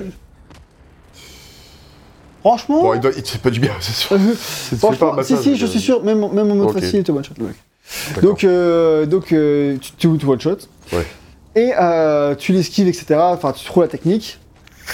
Mais le problème, c'est que c'est un sac à pavé de bâtard. Et euh, dès que tu as fait tomber sa vie au bout d'un certain temps, le mec va faire. très, belle imitation. Oui. Et là, euh, t'as plein d'ennemis explosifs qui vont arriver. Et là, faut que tu les dégommes le plus vite possible. Ah, parce que sinon. Alors, j'ai pas le boss de fin, trop désolé. hein, mais. euh, Ouais, ça va. je vais pas rentrer trop dans les détails, mais en gros, euh, euh, c'est un peu relou parce qu'il faut que tu te dépêches de tuer les, les ennemis explosifs. Euh, Bah, parce qu'ils te du one stress pour shot, moi, quoi, ils te tu one shot, et pendant ce temps-là, tu regardes pas dans la bonne direction, le mec boss de fin il va te choper. Enfin, en fait, moi j'ai pas crevé quand ce boss de fin. Ça là où ça m'a saoulé, c'est que je savais très bien comment faire. C'est juste que c'est très très long. Tu dois faire ça la même chose au moins 4 fois, Euh, bon, c'est trop fort. 3 ou 4 fois. Moi, il m'a fallu 4 fois quand j'ai réussi. Et du coup, euh, putain, en fait, c'est long. En fait, j'ai compris la technique. C'est juste que à chaque fois, il y a un moment donné où il me chope. Et c'est pour rien, quoi. Tu peux pas, tu peux pas l'avoir, lui. Pas. Ah oui, il y, a- il y a eux aussi. Ils sont un peu des mecs plus balèzes. Ah, c'est eux qui crachent des- des trucs, non. J'ai déjà. C'est eux qui crachent des. des euh, Ah, c'est eux Ouais. Pas cool le cracher, mais bon. C'est pas terrible, terrible. Non, mais voilà, euh, donc euh, boss de fin, moi, moi, gavé, je trouve pas très bien équilibré. Ouais, c'est je pas la peine de faire Je si, veux. euh, si punitif, quoi. Franchement, moi, j'ai vraiment l'impression que c'est vraiment fait juste pour que je galère et que je recommence. Vraiment, j'ai passé 45 minutes, quoi. Vraiment, Ah ouais, j'ai recommencé pas mal de fois, mais non, ça m'a peut-être un peu moins dérangé. Alors, comme je dis, je pense que l'arène n'est pas hyper bien adaptée en termes de, de structure et tout. Mais sinon, en vrai, bah ouais, un, un boss qui me one-shot euh, dans un The Callisto Protocol, ça me paraît ok. Avec le, je, suis, quoi- je suis ok avec le concept. Ok. Et quant à la difficulté, euh, oui, quant à la difficulté du jeu en, en général, on l'a abordé déjà à plusieurs reprises. Donc au début, ça c'est difficile, après ça va mieux. Euh, mais dans l'ensemble, je trouve que la difficulté, elle est dans l'ensemble du jeu plutôt bien, Ouais, en mode normal. À part dans quelques pics de difficulté ici et là où, on- bah, je trouve que c'est un petit peu exagéré, mais chacun se fera Oui. son opinion. Dans l'ensemble, t'as quand même une bonne tension car t'as des diminutions à gérer et c'est un peu ça qu'on demande. Un petit mot sur les animations de mort qu'on a quand même vu pas mal de fois. Elles sont quand même bien hardcore quoi. Elles sont bien hardcore. C'est mort la combat. C'est- Je trouve que c'est euh, presque un peu trop, tu vois. Ah, ça fait partie du truc. Ça, ça fait partie du truc. En partie, c'est leur com, quoi. tu vois. C'est ça. C'est provocateur. Mais en fait, moi justement, je sens trop que c'est fait pour la provoque. Et ça qui me En dérange. fait, t'as presque une touche d'humour noir fort, quoi, tu vois. C'est de l'humour gore. Oui. C'est- Quand tu vois, c'est- quand c'est de la provoque et que c'est de la surenchère, t'en viens à rigoler, en fait, tu vois. T'en viens à rigoler. Et d'ailleurs, je pense qu'ils ils le prennent euh, très au sérieux. Enfin, ils le prennent pas au sérieux. La preuve, parce qu'ils en sont carrément au point de, de filer des DLC pour, que, pour avoir d'autres morts encore plus vénères. C'est un peu une espèce de. Je sais pas, de curiosité un peu euh, malsaine et à la fois drôle parce que c'est complètement abusif, quoi, tu vois, comme, euh, comme genre de truc. Moi, j'ai. un- regarde, moi ça me fait rire, franchement, euh, voilà, Ouais, ça moi, revient, ça moi, j'ai des amis que ça dérange vraiment, tu vois, que ça les. Mm. Enfin, c'est à cause de ça qu'ils vont pas jouer au jeu, tu vois. Donc c'est un peu dommage que tu puisses pas le désactiver, je trouve, peut-être. Parce que si t'avais. Et une tu peux les désactiver maintenant. Ah ouais? Avec la mise à jour, Mais non. tu peux skipper les finish moves. Ah, ça c'est bien comme ça. Donc, ils ont quand même pas mal arrangé franchement. le truc. C'est vrai, il y a des petites options de confort qu'il n'y avait pas au lancement. Oui, oui, oui, clairement. qu'on retrouve ici, c'est pas d'avoir à côté des retours, parce que c'est vrai que bah, si t'as pas envie de te revoir la tes manières horribles de te faire exécuter, je trouve que c'est pas plus mal de te le passer pour recommencer tout de suite. quoi. Bon, en gros, ce que je faisais, c'est que je faisais, je mettais pause et je faisais recharger le point de. Ah ouais? Ok, Ah oui, carrément. bah oui, bah, ça, c'est un ça, peu les mêmes aussi. Ah oui, euh, ça boucle. hop, fini quoi. Tu vois, ça. parce que euh, parfois, t'as des. Déjà, ça se répète et t'en C'est as long. qui sont longues. Ouais. T'en as qui sont longues. Mais tu vois, encore une fois, c'est. Pouvoir. Ils, ils proposent ça comme un bonus, tu vois. C'est long parce que. euh, je Parce sais pas, qu'ils ont mis de que- l'amour. Oui, voilà, c'est un espèce, espèce de truc que tu regardes, quoi, tu vois. euh, c'est une espèce de friandise. C'est un du- petit bonbon. Si voilà. tu es- voilà, un petit Oh bonbon. là là là. Tu vas voir ce que c'est. Ah, c'est un petit bonbon, regarde, c'est. Adorable. Petite langue de chat. Mmh, ah, mmh, Allez. bon Oh, oh Stylé. Voilà. Ah là là. Euh, pour la description audio, euh, voilà, c'est Voilà. un hentai japonais. D'ailleurs, on peut, on peut Mais dans le visage. Bah, tu fais bien de parler du Japon, de me belle transition. Parce que le, le- le jeu a été tout simplement interdit à la vente là-bas. Putain, Mmh. carrément. Et euh, le, le Zero, qui est l'équivalent du PEGI japonais, euh, a demandé clairement à Striking Distance de, de- de- de censurer les jeux, de- d'atténuer la violence, parce que ça ne sortirait pas. Et ils ont refusé, du coup, parce que c'était pas la vision qu'ils voulaient délivrer de. Quelle bande de bad boys. Ouais, clairement. bah, du coup, euh, le jeu est pas sorti. euh, Je pense que ce petit côté un peu provocateur et tout, ça peut-être ça joue un peu au côté bashing en mode parce que ça plaît pas forcément, tu vois. Peut-être Ouais. genre en mode euh, bon les gars, vous vous donnez un peu un genre, tu vois. Bah Ouais. oui, puis en vrai, ça, hey, ça fait de la pub. hein. Un Oui. jeu qui sort pas parce qu'il est trop violent. T'inquiète que, à mon avis, c'est tout bénéf et je suis pas sûr que le Japon soit complètement La cible, euh, la cible de. de- Après, de- c'est vrai que et les remakes et tout marchent bien, tu vois. Oui, tu me diras, ils aiment bien l'horreur. Ils aiment bien les violences. Ils aiment bien les violences. Ouais, c'est clair. Bon, Mais bon, ce genre-là, je suis pas sûr qu'il aurait fait vraiment beaucoup de temps. bah, Je suis assez d'accord avec ça. Je pense qu'on peut passer à la direction artistique, et celle-ci a été supervisée par euh, Dimitrius Leal, le- Leal, je pense que ça se dit. Euh, C'était le lead VFX, donc le lead effets spéciaux de Dead Space 1, puis le lead euh, technical art chez Sledgehammer, donc encore une fois un mec qui a suivi Glenn dans toutes ses péripéties. Et comme vous le savez, le jeu nous amène dans une version, dans une prison, pardon, et une base spatiale basée sur Callisto, une des lunes de Jupiter. Et donc le style est évidemment du pur euh, science-fiction horreur euh, classique mais efficace. Et euh, avant d'entrer plus en détail, euh, parlons vraiment de l'ambiance. Et moi je trouve que c'était vraiment un grand kiff au niveau de l'ambiance. ouais, Franchement, euh, c'était le- un des propres forts du jeu. On est- sujet quand même, les gars. On est en terrain connu, c'est clair. Pas de discussion là-dessus. C'est vraiment, même euh, avant Dead Space, c'est Alien, c'est Event Horizon, c'est tout ce que tu veux. Quoi. Mm, mm, mm. On est vraiment en terrain connu. Et, euh, mais ça marche bien. Mais qu'est-ce que ça m'a fait plaisir quand même de retrouver ça sur Ouais. console Oui. nouvelle génération. Mais oui. Mmh. Parce, parce que parce que ça me design, parce que c'est beau à en pleurer, et parce que les mecs ils maîtrisent, ils, maît- ils maîtrisent leur truc. C'est c'est le- c'est leur fer de lance, l'horreur quoi. Je veux dire, Dead Space, ça a mis tout le monde d'accord, et je pense qu'encore aujourd'hui, même sur le remake, c'est un jeu qui est très actuel dans sa façon de faire les, de faire les choses. Je pense Mhm. vraiment, tu vois, ça- Je pense que c'est un jeu qui a bien vieilli en vois, J'espère. Je pense. Je pense aussi. Hein. Je pense, et du coup, The The Callisto Protocol, c'est un peu l'héritier spirituel, donc euh, ça fait plaisir de retourner là-dedans. Et l'horreur de science-fiction, c'est quand même assez particulier aussi, quoi. T'en as pas tant que ça en jeu vidéo. T'en as, t'en as plus en ouais, plus, je suis pas sûr qu'il y ait des masses, des T'en as masses. beaucoup qui ont été annoncés, genre je crois cette année, mais, mais euh, pour le futur. Mais pour l'instant, on n'y est pas encore dans le futur. C'est le présent pour l'instant. Bah, ça dépend, dans une seconde, tu seras dans le futur. Ouais, c'est bon. vrai, putain, et pour ceux qui nous regardent, je trouve que c'est carrément le passé, quoi. Si C'est regarde ça en 2026, C'est beau ce que tu dis. on sait pas, tu vois. c'est maintenant avec toi. Ouais, et mec, j'ai pensé 2026 comme si c'était dans hyper longtemps, mec, c'est dans 3 ans, quoi. Oh, de- ça fera 10 ans qu'Uncharted. de... Oh, c'est 4 sorties, oh putain. Bon, on arrête. Aïe On arrête de parler de ça. Waouh, ça, ça fait plus, vachement plus peur que Callisto Protocol. Je vieillis, j'ai peur. Ah bah ça, ça fait plus peur que tout. Euh, Euh, donc vous en voilà. pensez quoi, de vie Donc moi j'ai.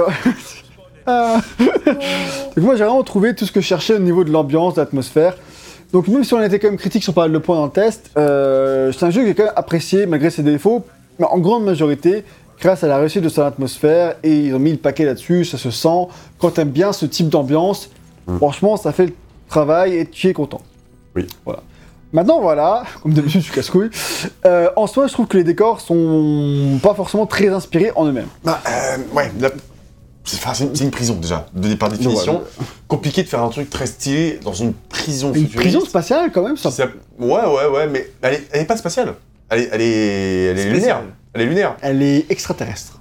Oui. Mais, Mais pas. en fait, mais par les humains. Tu vas pas dans l'espace. hein. C'est il y a le- la sensation de vide et euh, Oui. de, de vide finalement très oppressant. hein. C'est un peu contradictoire. De l'espace sur lequel le Dead Space s'appuyait, mais bah, t'es pas dans l'espace. Tu vas Ouais. pas dans l'espace. T'aurais pu être euh, genre, euh, bah. Par contre, y a- tu- il y a, y a- des, fois, phases où tu vas, où tu vas dehors, donc sur la Lune, donc alors, le climat est pas ouf, hein, mais clairement, donc c'est bon, c'est- voilà. c'est- c'est une autre ambiance. Il y a quand même quelques panoramas que j'ai trouvé grave cool. Ouais. La, la- la gigantesque, euh, Lune, euh, Euh, que tu vois vraiment Jupiter. la gigantesque serre, j'ai trouvé ça plutôt cool, honnêtement, tu vois. Et oui, euh, t'as- Ouais, mais encore une fois, la serre, tu l'as dans l'espace. Tu... ah ouais? Ouais. Moi, je t'en mode, putain, mais j'ai déjà vu ça. Bah ouais, mais parce que c'était cool. Mais c'est cool, oui. Donc, enfin, pour ceux qui n'ont pas joué à Dead Space, c'est très très bien. Tu vois. Voilà. Mais euh, par contre, il y a des petits panoramas vraiment stylés euh, quand, quand tu vois vraiment la vue sur Jupiter ou quand tu vois vraiment euh, la Lune, les constructions depuis la prison. Eh, les plans qui sont beaux, quoi. Bah, là, c'est cool parce qu'on va enfin voir quelque chose, autre chose que des couloirs. En fait. Bah, Donc, euh, ouais, attendez voir, attends voir ce qu'il y a là. hein. Oui, bien sûr, mais en tout cas, là, regarde, enfin, ce que je veux dire par Oui. là, c'est que là, Mais comme un tu petit vois, moment Comme tu dis, comme tu as vu, tu vois, dans tout le jeu, c'était que des couloirs. Comme je disais au tout début du, du test, je comprends rien du tout à cette prison, comment elle est construite, tu vois. Temps en Ouais, temps, passe dans des trucs un peu médicaux, euh, mais euh, dans l'ensemble, euh, j'ai juste l'impression de partir dans des couloirs qui se ressemblent et un peu tout le temps dans tout le Ouais, jeu. ouais, Et c'est un peu ça mon reproche aussi à la direction artistique, c'est que j'ai vraiment, alors, allez, ce qui, f- ce qui le fait, il le fait bien, mais il fait tout le temps un peu la même chose. Et Dead Space savait se renouveler, je trouve, dans mes souvenirs. Je Bah, non, mais attends, il, se- Non, mais ah, il il se- un petit peu quand même. vois. Ouais, mais alors du coup, au bout d'un moment, il se renouvelle, t'as un petit peu d'extérieur, et après, il te fait un peu aller dans les mines. Ah, Les mines, c'est des mines, quoi. c'est pas le décor Non, le plus stimulant du jeu vidéo, quoi. Oui, je suis d'accord. Ça reste dans les tons, des tons très gris, des tons très métalliques. Hein. Clairement, Ouais. en même temps, la, la, la prison s'appelle euh, Black Iron, donc bon, je m'attendais pas à autre chose. Et puis après, t'as as l'ancienne ville aussi où t'as des Le petit bidonville est cool. Franchement, le petit bidonville dans Ouais, ouais, il est très stylé. Moi, j'ai trouvé ça sympa. La, la, la, la serre, j'ai trouvé ça aussi sympa, honnêtement. Et je suis d'accord qu'il y a. Et les, décors, les de Ah. fin, euh, quand tu t'approches un peu plus dans les quartiers un peu plus riches, Ouais. me plaisent bien aussi. Mais euh, voilà, c'est pas non plus. euh, Ouais, ok, d'accord, je vois. Bah ouais, c'est parce que c'est assez monotone en soi. C'est très sombre, très ça, c'est métallique, très- très gris. Tu y a pas. Tu, tu en fait, les, chap- tu, tu, tu restes longtemps dans le même chapitre. Mm. Il y a quelques chapitres dans le jeu qui sont tous très longs, et du coup, en tout durée du chapitre, tu restes dans le même décor, quoi. Ouais. Et du coup, ça fait que euh, dans l'espace, les chapitres étaient vachement plus courts, vachement plus resserrés, tu avais plus de Mm. choses différentes. C'est pareil dans Resident Evil 4, c'est pareil dans le jeu, tu vois. Dans Resident Evil euh, surtout le 2, encore plus. Dans le 1 et le 2, enfin pareil, tu, Mm. tu, vas, tu vas être tout plein de décors différents. Et là, dans Callisto, euh, c'est quand même, ça se ressemble quand même beaucoup. Ouais. Et je trouve que même si c'est bien, euh, ça manque peut-être un peu de tableau, de trucs comme ça. C'est souvent un peu pareil, quoi. Ouais. C'est euh, c'est très. euh, Enfin, j'ai l'impression que c'est là, euh, c'est que du métal en fait, hein, niveau décor, euh, niveau. euh, C'est la prison de Black Iron. Ouais, c'est ça. Mais euh, du coup, effectivement, c'est, ça, ça manque un petit peu de. T'inquiète, t'as des trucs qui changent un petit peu. Un après. petit peu, ouais, mais pas non Un plus. petit peu, un petit peu. Encore une fois, c'est un peu pour chipoter. hein. Mais euh, c'est pour moi, ça fait partie des trucs que où j'attendais peut-être un peu plus pour. Ça m'aurait aidé, je pense, à être dans mon avis, mon avis global, Ouais, un peu plus enthousiaste, Bah. s'il avait su me surprendre en fait. Après, en vrai, l'USG Ishimura, c'était pas une dinguerie non plus, quoi. Ouais, mais t'avais euh, différents petits quartiers, t'avais bah, encore une Bah, fois un truc un peu plus. euh, Pareil, pareil. C'est pareil ici. Je suis pas sûr que c'était. Enfin, tu vois, genre, la méduse En fait, était ça, vachement plus variée, quoi. Ouais, d'espèces de oui, encore plus. Mais je veux dire, même d'espèces 1, en fait, tu passais plus de temps dans les trucs médicaux, t'as tout un chapitre là-dedans, là tu passes deux minutes, tu vois. Ouais, ouais, ouais, ouais. T'as. Je pense que ça va suivre le même schéma. T'auras un The Callisto Protocol 2 qui ira dans des villes euh, modernes, quoi, tu vois. Ils ont déjà un peu tâté la température euh, à ce niveau-là. Et voilà. Mais pour l'instant, c'est un premier jet que j'ai trouvé ok. C'est vrai. Ok. Et techniquement, du coup, Bon, faut que je fasse quoi là? Bah, pff, ça flingue hein, quand même. hein. C'est beau, hein. c'est solide sur PS5, je trouve. Ouais. Là, sur la, solide, hein. sur la. Alors, je suis surpris, parce que j'ai pas ce souvenir-là euh, sur ma partie, mais je trouve qu'il y a quand même pas le chute de framerate là. Ah ouais? Ou, alors, c'est motion blur qui était chelou. Bah, je sais pas. Alors, moi, c'est possible que j'ai désactivé le motion blur. T'es peut-être juste Parce fatigué. que c'est un peu ma réflexe que j'ai chez moi, et du coup, là, je le vois et il me choque. Je sais pas c'est peut-être faire. juste ça. Oui, donc je pense que c'est juste euh, le motion blur. euh, Mais du coup, ouais, c'est dans l'ensemble assez solide sur PS5, je trouve. T'en penses quoi, toi, RL, qui Bah, découvre? moi, j'ai pas vu grand chose du jeu. Euh, si ce n'est que, effectivement, euh, voilà, t'as t'as des passages qui sont vraiment beaux, etc. Alors, les éclairages, très maîtrisés. euh, les textures très maîtrisées. Là, tu vois la transpiration sur, le- sur, sur ton héros, Ouais. etc. Donc, ça, c'est vraiment ouf. Détails sur. euh, Enfin, vraiment, les détails de- sur les modèles 3D des Mm. personnages sont vraiment ouf. Ouais, je suis. Effectivement, euh, toutes les textures, les éclairages, etc., ça contribue vraiment à, à avoir un super, un super beau rendu, quoi, en fait. Donc, Ouais. euh, Je trouve que ça, on est quand même sur un, un jeu de Voilà. haut calibre technique. je, je, alors, tu sens, alors, je, enfin, on avait regardé tout à l'heure euh, sur quel moteur ça tournait.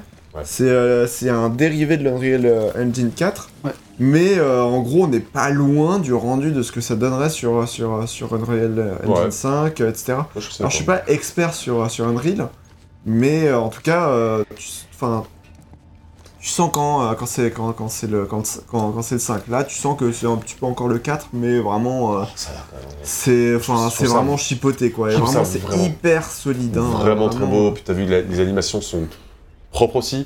Ouais. Les animations faciales sont incroyables. Enfin, franchement, on Ouais, dirait presque de la CGI par moment. Ouais, Chapeau bas quand même pour un premier jeu dans le nouveau studio. Certes, ils ont C'est une ça. expérience. Et en plus, Stylé. qu'ils sont qu'une centaine, enfin, c'est vraiment. euh, genre, Ouais, non, franchement, c'est c'est quand même assez cool. Ouais, ouais. Et Ouais, ça fait plaisir en vrai, de jouer à des gros jeux comme ça, bien techniques, bien impressionnants. euh, Oui. euh, voilà, même- alors que le jeu sort aussi sur PS4, tu vois. Et Ouais. qu'il est euh, multiplateforme et qu'il sort aussi sur Xbox One. euh, tu vois, c'est des consoles qui sont, Ouais. euh, pff, sont pas faciles. Après, j'ai pas vu à quel point Ouais. quel gueule il a hein, sur ces consoles-là. je pense J'en ai pas beaucoup entendu parler. Je pense qu'il doit pas être dégueulasse. Il doit pas être. euh, je pense qu'il déjà tourne à 30. Parce que là, il est à 60. Je mais- pense que oui, clairement. Mais non, il est vraiment, vraiment très solide. Après, voilà, il y a, il y a pas mal de. Enfin, ce qu'on disait, c'est qu'il y a pas mal de textures qui se répètent, de- de- de- d'éléments de, décor qui se Oui. répètent, etc. Donc, euh, je sais. Enfin, forcément, quand t'as quand, pas mal de réutilisation d'assets, c'est un peu plus facile à, à maîtriser, tu vois, dans l'idée. J'en sais rien. Euh, moi, je suis pas développeur. Mais c'est Euh, solide. Voilà. Visuellement, c'est solide, voilà. vous en avez pour votre argent, ça c'est sûr. effectivement, quand il disait euh, quadruple A, je suis en mode, oui, effectivement, c'est vraiment pas dégueu, quoi. En termes de réalisation, je vois très bien ce qu'ils veulent c'est dire. ça, ouais. Pour la partie audio, Juste, vas-y. non, pardon, je, je t'amènerai juste, mais aussi la. Il y a vraiment une certaine finition, comme tu l'as dit tout à l'heure, on voyait, on voyait la trace de les- la sueur. Et les animations du perso sont vraiment présentes pour te faire sentir que le mec il galère, que ça pue, qu'il s'essuie. euh, Ouais. Tu vois, il y a beaucoup, il y a, il y a vraiment un soin qui est apporté à ça, Ouais. au détail du héros, tu, tu, tu compatis quoi. Ils ont vraiment cherché à, le rendre humain à ce Ouais, niveau-là. c'est vraiment le, le- Donc assez régulièrement, il, il galère quoi, tu vois. Souvent, il est pas bien dans son armure, il est, il est là, comme ça, il se masse à moitié, il se, il se retire, ouais. il s'essuie, euh, il se mouche le nez quand ça pue. Tout aussi. Pour la partie audio, euh, c'est vraiment un point sur lequel j'attendais vraiment Callisto Protocol, parce que c'était vraiment un truc euh, très très présent, très très fort dans Dead Space. Oui. Et dans tous les interviews où il parle de Dead Space, Glenn Scofield explique toujours que le sound design c'était l'élément le plus important du jeu. Il dit même que l'horreur c'est 50% le son, 50% tout le reste. Quoi, tu vois, C'est donc, clair, euh, et c'est vrai, c'est complètement, euh, c'est complètement juste. Et moi je suis tout à fait d'accord. important le métier de sound designer dans la culture, ouais. mais en général aussi. En général, hein. ouais. Ils sont très gentils les sound designers mais c'est c'est vrai. je les aime bien les sound designers chez. euh, en général. Les espèces, euh, les espèces avaient vraiment brillé par cette reconstitution sonore qui était dingue. Et ils ont fait un taf qui est, Ouais. bah, encore, encore une fois, euh, Puis, ouais, ouais, et puis, Scofield, il raconte que pour Dead Space, il- c'est vraiment genre, euh, au tout début projet pour le prototype, il s'est vraiment enfermé avec le, le sound designer de l'époque, c'était Don Veka, et ils étaient vraiment bossés ensemble, euh, enfin, euh, pour vraiment donner l'identité audio, audio du jeu avant même que on était encore dans les prototypes, c'était vraiment, déjà là, c'était vraiment au cœur, cœur, cœur, cœur de l'expérience. Mm. Et, euh, et là, d'un coup, bah, j'attendais vraiment la même chose, le même travail ici. Et aucune déception. Le sound design est ultra balèze. Mm. Encore une fois, c'est le premier jeu sur lequel j'ai testé mon nouveau casque. Et franchement, j'étais pas déçu du voyage. Dès le, dès le début du lancement du jeu, j'étais genre, waouh Après. Tu vois, genre, euh, Dead Space le faisait déjà ultra bien, même sur console. Ouais. Vraiment. Et, euh, et du coup, le taf est tout aussi bon.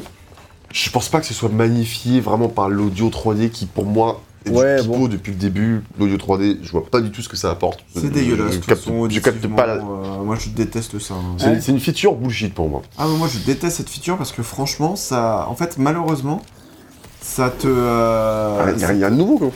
En fait, c'est même pas ça, mais c'est c'est juste, je sais pas pourquoi, Mhm. mais euh, moi, à chaque fois que je l'ai activé, même sur des jeux euh, hyper euh, propres euh, Toi, sur au niveau de l'audio, T'as pas l'activer, c'est activé, quoi. non, non, moi je l'ai- je l'active pas en fait. hein. Moi je l'ai désactivé parce que en fait, ça, ça, genre, euh, Sur la PS5 en elle-même. sur, la, sur la PS5 en Je savais pas elle-même. que tu pouvais le faire, en fait. Si, si, mais justement, en fait, t'as des profils audio à configurer, machin truc et tout. Mhm. Le problème, c'est que à chaque fois que je l'ai fait, et je l'ai essayé sur, sur, sur plusieurs jeux, tu vois, sur des Gran Turismo, sur des trucs comme ça, etc., à chaque fois, j'ai détesté mon expérience parce que euh, vraiment, en fait, ça te. Le mixage stéréo, ça, ça te permet en gros de euh, masquer les, euh, les, les- les défauts des. des de, de, de- de certains bruitages, de trucs comme ça, etc., de la compression des, sons, des trucs comme ça, etc. Sauf que là, le problème avec l'audio 3D, c'est que du coup, ils vont te spatialiser un petit peu partout. Mhm. Et du coup, bah, tu vas entendre les sons de manière beaucoup plus distincte, mais tu vas aussi entendre des défauts de ces bah, De ces de sons. compression, La compression, de ouais. ces sons, de manière beaucoup plus distincte aussi. Et du coup, t'es en mode, bah, en C'était fait, comme moi qui y a que n'entends toi pas la qui- compression des sons. et que tu entends juste la spatialisation. Parce que moi, euh, alors je sais pas du tout si c'est actif sur ma console ou pas, je t'avoue. Mais euh, malgré tout, ça, le son est quand même spatialisé parce qu'on faisait ça bien avant le jeu 3D. Bah oui, c'est clair. Moi je préfère la- C'est bullshit. Je préfère la, la spatialisation d'avant, tu vois, qui est beaucoup plus Ouais. maîtrisée, etc. et qui est faite euh, vraiment à la, enfin voilà, À la qui est mano, vraiment bien faite à la mano, tu vois. Plutôt que euh, d'avoir un truc, euh, bah vraiment, euh, oups, euh, d'avoir un truc de, de, de, enfin en gros euh, où c'est un petit peu genre géré par la console de manière un peu aléatoire, etc. Tu vois, où j'en sais rien. Je sais pas vraiment comment c'est géré l'audio 3D, mais à chaque fois que je l'ai essayé, ça a été un échec de mon côté, quoi. Donc, euh, Bon, bref. Je l'ai jamais essayé, je crois. Je pense pas que je l'avais activé de mon côté. En tout cas, l'audio director de Callisto Protocol, c'est Nassim Al-Kassi. Kassi. Il a bossé auparavant sur Dead Space 2 et 3, puis il a rejoint Sony pour faire du sound design sur toutes leurs licences. Enfin, vraiment le loco Sony, quoi, qui bosse à peu près transverse sur plein de projets. Et il a rejoint ensuite Striking Distance et il est devenu l'audio director de Callisto Protocol. Et pour créer euh, le sound design de manière générale, il a utilisé ce qu'on appelle, notamment, enfin, entre autres instruments euh, qu'il a pu utiliser, il a utilisé ce qu'on appelle l'apprehension engine, qui est une sorte d'instrument de musique bizarre, Hmm. qui est euh, utilisé à Hollywood énormément pour créer des sons bizarres. Et des sons d'appréhension, des sons qui te font euh, un peu flipper, des sons euh, très déroutants. Euh, je vous montre des images, si vous regardez sur YouTube, de cet instrument de musique somme toute particulier, qui s'appelle Apprehension Engine, et qui, et qui est utilisé de quoi a priori beaucoup à Hollywood. Et dans le jeu, en tout cas, il y a plus de 200 000 sons différents. Et c'est un des éléments centraux de l'expérience. Et je ne saurais pas trop comment décrire, mais vraiment, moi, je trouvais que c'était bien spatialisé.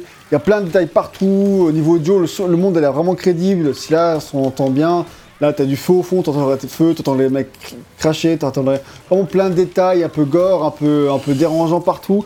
Je trouve que l'audio est vraiment top, top, top. Et ça, c'est vraiment, enfin, il vraiment fait un travail euh, Ouais. ah, et qu'il faut euh, féliciter parce que c'est important. Et euh, c'est cool, non pas de féliciter oui, mais ah, le sound design dans les jeux d'horreur est vraiment hyper important et euh, pour le coup j'ai trouvé vraiment très très très bon. Ouais, putain, t'entends vraiment des, des bruits, des murmures super glauques qui résonnent dans les, dans les, dans les échos métalliques, dans, dans, dans des coins, t'entends des grommellements bizarres, constant, constamment. Enfin, il y a vraiment un travail de recherche euh, qui est fou, quoi. Au moment qui est super stylé. J'ai pas joué avec un casque, j'ai joué avec un home cinéma, Mais aussi. très fort, c'est pas mal. Et euh, je conseille parce que parce qu'au final, comme, comme il le dit, c'est très important, quoi. Il Ouais. le fait bien. Mais moi, en vrai, je trouve qu'il il se, plante vraiment nulle part ce jeu, tu vois, en soi. Mm, il, bah, il se plante pas. Il fait bien, il, il fait bien euh, c'est ça le truc. Après, quel Transforme point- rien. Ah, voilà, c'est peut-être ça le problème. Tu vois. Ouais, mais mais euh, ça va, mais quoi. oui, c'est déjà pas mal. Hein. Mec, Et donc euh, la musique, quant à elle, elle est composée par un groupe, un collectif plutôt, qui s'appelle Finishing Move. C'est une entreprise qui compte plusieurs compositeurs. Donc il y a Brian Lee White, Brian euh, Tryphon, Jay Whittle, Alex Klingel. Qui est-ce qui a composé parmi les quatre quoi sur ce jeu? Je ne sais pas, c'est pas précisé. Donc voilà. C'est juste- dans l'OST du jeu, j'imagine. Non, non, il y a marqué Finishing Move, parce que c'est comme ça qu'ils sont euh, crédités. Et euh, le studio, donc euh, Finishing Move, a fait l'OST de Borderlands 3 également, de Flight Simulator, de Grounded, donc un jeu d'Obsidian. ouais. Donc, donc voilà, donc ils ont fait pas mal de jeux. Et l'OST, alors elle est sortie vraiment très très récemment sur Spotify, etc. C'est-à-dire euh, quand on tourne, il y a hier. Ah, donc euh, je l'ai écouté hier, une fois, l'album en entier. On m'a pas laissé un, truc très mémorable hors jeu. En tout cas, in-game, c'est très très atmosphérique, c'est très très des sons un peu flippants, dérangeants. Voilà, c'est de l'ambiance, ça te met dans l'ambiance. C'est pas du tout mélodique, mais ça te met dedans et ça fonctionne. Ok. Donc voilà, c'était un truc à rajouter? Pour le sound design et les, le non, je, je, je pense pas, je pense pas. T'inquiète, tu peux y aller. Moi, Eh je ben- depuis le début, donc. euh, Ah, c'est sûr. Donc moi, je vais commencer ma conclusion. Euh, je pense que mon avis est un peu plus négatif que le tien, Anaxi, donc je te, je te laisserai surélever un peu tout ça. Euh... Moi, c'est 13. ah merde. Pour moi, c'est 11. Ah non, non, non, c'est une blague, c'est une blague. Euh, donc, donc Callisto Protocol, moi j'ai trouvé que c'était vachement prenant. Euh, dans l'ensemble, t'es bien pris dedans quand tu joues, t'as envie de continuer tout le temps ta partie. Euh, c'est vachement fun même, Euh, même si c'est quand même très très très convenu. Euh, en fait, c'était un peu ce à quoi j'avais envie de jouer quand je lançais le jeu, quoi. Donc j'étais pas déçu. Ouais. Cela dit, je trouve que ça ne révolutionne euh, rien. Et euh, ce que ça tente, donc tout ce qui est aspect corps à corps, etc., je trouve que ça enlève malheureusement l'aspect horrifique. Et que niveau gameplay, c'est pas forcément Non. suffisamment profond pour que ça euh, ce soit vraiment euh, passionnant en soi non plus quoi. Donc dans ces améliorations, ce qu'il ajoute, je trouve que c'est pas non plus euh, en termes de gameplay. Bon, ça me transcende pas plus que ça. Je préfère le gameplay typique Dead Space, tu vois, à ce qu'ils ont ajouté, à titre euh, plutôt perso. Et euh, dans l'ensemble, j'étais vraiment pris dans le jeu. Je pense que euh, à un moment donné, je, je serais allé sur des, enfin sur un 16, etc. Mais euh, après, il y a eu le dernier tiers. À partir de tout ce qui est infiltration, là vraiment, je trouve que le rythme il, faiblit. Euh, tu commences un peu à t'ennuyer dans ta partie infiltration. Et après, euh, tu t'ennuies moins, mais tu répètes les mêmes trucs et tu sens que le jeu est un peu plus bâclé, même dans les. alors ça, tout est corrigé en mise à jour, mais euh, t'avais même des, des, fichiers audio où tu n'avais pas les sous-titres. Tu vois, si tu jouais en VOST, enfin à la fin, t'as vraiment des, un point de, même dans les cinématiques avec des personnages, les, t'as les sous-titres, mais genre au lieu de, de sous-titrer trois phrases, ils vont te sous-titrer une phrase. Tu vois, mais vraiment, il y a un truc euh, Ah bah, ouais, qui va résumer les trois phrases. Ah Alors ouais. que tout le reste du jeu, ça va, tu vois, mais vers la fin, tu sens qu'il y a globalement un espèce de backlash. Ah ouais. Euh, bon, euh, faut finir, les gars. Et donc, moi, j'étais déçu de la fin, j'étais déçu du boss de fin. Les dernières arènes où tu fais toujours le même truc, ça m'a un peu saoulé. Pas contre les mêmes boss, je veux dire. Il y a un truc que vous avez pas relevé d'ailleurs, euh, enfin désolé de te, Vas-y, vas-y. de te couper, mais effectivement il y a des logs audio que tu vas retrouver un petit peu Ouais, partout. Ouais, c'est archi Euh, classique et pas. et il y a, alors il y a juste euh, le truc de, euh, bah, en fait tu peux pas les écouter euh, genre sur ton temps libre, t'es obligé de les le écouter au moment euh, où tu... euh, Dans le menu. Ah dans le menu Ouais. Oh, mais je crois que c'est c'est pas genre tu peux les écouter genre sur le moment. euh, Bah, tu peux- à tu moins peux que tu pas- sois ajouté à la mise à jour là, euh, je sais pas. En gros, effectivement, quand tu écoutes ton truc, tu es obligé de rester sur le menu, quoi. C'est Ah, ta question. ok, tu peux pas faire une action, Ça, continuer ton jeu. Puis en plus, ils sont pas passionnants. pff. Ouais, mais du coup, ça aurait été bien de pouvoir faire ça, quoi. De pouvoir continuer Ouais. ta vie derrière et pouvoir l'écouter. C'est pas très grave. Ok. Du coup, moi, je pense que c'est un bon jeu Hmm. euh, qui aurait pu aller plus loin. Et du coup, pour moi, il sera pas mémorable, même si j'ai passé un bon moment dessus. Je suis content qu'il existe.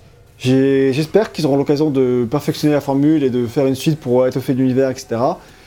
Mais euh, je vais être un peu dur, je vais mettre 14. Ok. Voilà, parce Bon. que euh, j'ai bien aimé, mais je trouve qu'il aurait, pu- il aurait pu aller plus loin.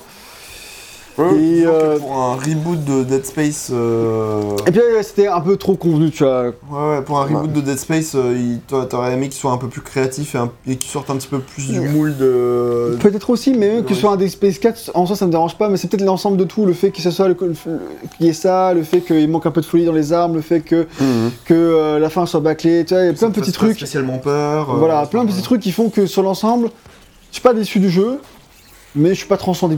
D'accord, ok. Donc moi, je vais être un, un petit peu plus gentil que toi. Je vais mettre 15 sur 20 parce que c'est une copie satisfaisante. Et non, je...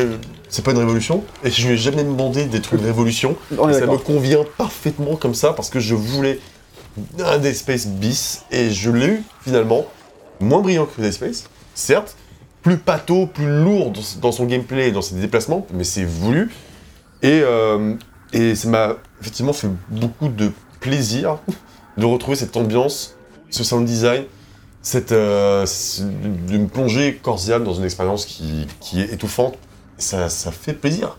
En ce moment, je pense qu'on l'a dit en début de test, c'est une belle période pour le survival horror ou l'action horrifique, appelle ça comme tu veux. L'horreur en général. L'horreur l'horreur n'a jamais faibli dans le jeu vidéo, mais là, t'as quand même The, The Callisto Protocol, tu vas voir le remake de Resident Evil 4 qui risque d'être une tuerie tout autant que l'était le jeu origi- original. J'espère. Euh, et puis, il y, a- il y a quoi? Oui, bah, et puis il y a le remake de Dead Space. Et puis cette année, tu vas voir Silent Hill 2, le remake. C'est- de fou furieux, quoi, tu vois. Alors bon, il y a 4 remakes, 3 remakes, On est content quand même. mais on est, on est content quand même. Et donc, The Callisto Protocol, il mérite absolument pas que je le bâche. Je suis tout à fait d'accord avec toi sur les défauts cités, tu vois, clairement, il faut les dire. Mais il mérite pas, il mérite pas qu'on lui chie dessus. Mais pas du tout, il faut, faut qu'on encourage ce genre de jeu, bordel. Donc ouais, euh, clairement, je vous conseille, je vous conseille pas 70 balles. Surtout qu'il est beau aussi. Hein. Et magnifique, bordel. Voilà. Vraiment, mais et, voilà, si tu trouves, euh, je sais qu'il est déjà disponible, bon, là actuellement pendant les soldes, genre à 40 balles, tu vois. 40 balles sur PS5 en boîte, ouais, bah c'est ok, clairement, tu vois. Donc, euh, encouragez ce Niveau jeu. durée de vie, c'est combien C'est- On n'a pas dit, je crois que c'est euh, 10-15 heures Ouais, 10 heures, 10 heures. 10 heures. Je pense que c'est plus, ouais, c'est ça, C'est c'est plus de 10, ouais. une douzaine d'heures, je pense, voilà. Et, euh, et ouais, ouais, voilà, donc euh, ça, Ok. ça- Ok. oui, moi je suis content de ce Callisto Protocol, Mais c'est je l'encourage, j'espère profondément avoir une suite, parce qu'une ce nouvelle, une nouvelle franchise c'est important dans le jeu vidéo, il n'y en a pas assez, donc euh, let's go. Donc euh, combien du coup? 15 heures. Oui, il faut écouter. 15. Pardon. Waouh. Ben, merci à tous tous fatigués. d'avoir suivi. Il est actuellement 2h du matin pour le contexte. Euh, on va terminer cette session de tournage tout de suite et on va terminer ce test par la même occasion. Et on espère qu'il vous a plu. Euh, et on vous remercie tous de l'avoir regardé, de l'avoir d'avoir suivi jusqu'au bout. Oui. Euh, on bah, vous invite à mettre un like si ce n'était pas déjà fait et à vous abonner également si vous n'étiez pas déjà abonné. Dans ce cas, laissez-nous des commentaires pour nous dire ce que vous avez pensé de ce test, ce que vous avez pensé du jeu si vous avez joué et si jamais il vous tente et oui ou non, pourquoi pas et pour quelles raisons. Oui. Et euh, On remet N'hésitez pas à nous retrouver sur les différents réseaux sociaux, Facebook, Twitter et euh, Instagram, Discord, et on remercie absolument tous ceux qui nous soutiennent sur Tipeee et Utip. Un grand C'est merci. Très important financièrement pour nous, pour euh, la viabilité du projet entre guillemets. Non, mais en tout cas Ouais, surtout si, pour, carrément. euh, pour euh, dé- continuer à développer, à fournir des tests complets et renseignés. C'est ça, Euh, et, voilà, et surtout puis- avoir, surtout financer le site internet. et il y a le site internet justement, Voilà. et vous pouvez aussi, bah, nous, euh, suivre, comme- enfin, euh, nous suivre aussi sur euh, les plateformes de podcast, comme on disait au tout début du test, donc euh, Spotify, Deezer, euh, SoundCloud, etc., etc., et puis Podcast Addict et autres et autres. Donc voilà, faites euh, vraiment comme vous voulez. Euh, mais euh, voilà, en Oui, tout voilà, cas, faire. on se retrouve bientôt pour euh, d'autres vidéos et puis surtout, euh, bah, euh, bonne fin de journée, soirée, euh, euh, année, euh, je sais pas. En tout cas, oui. à bientôt. Bonne, Ouais, décennie. Bonne ah, décennie. ça, ouais. Ah, ouais. Merci, hein. Ah, au revoir. Ciao, bisous. Salut.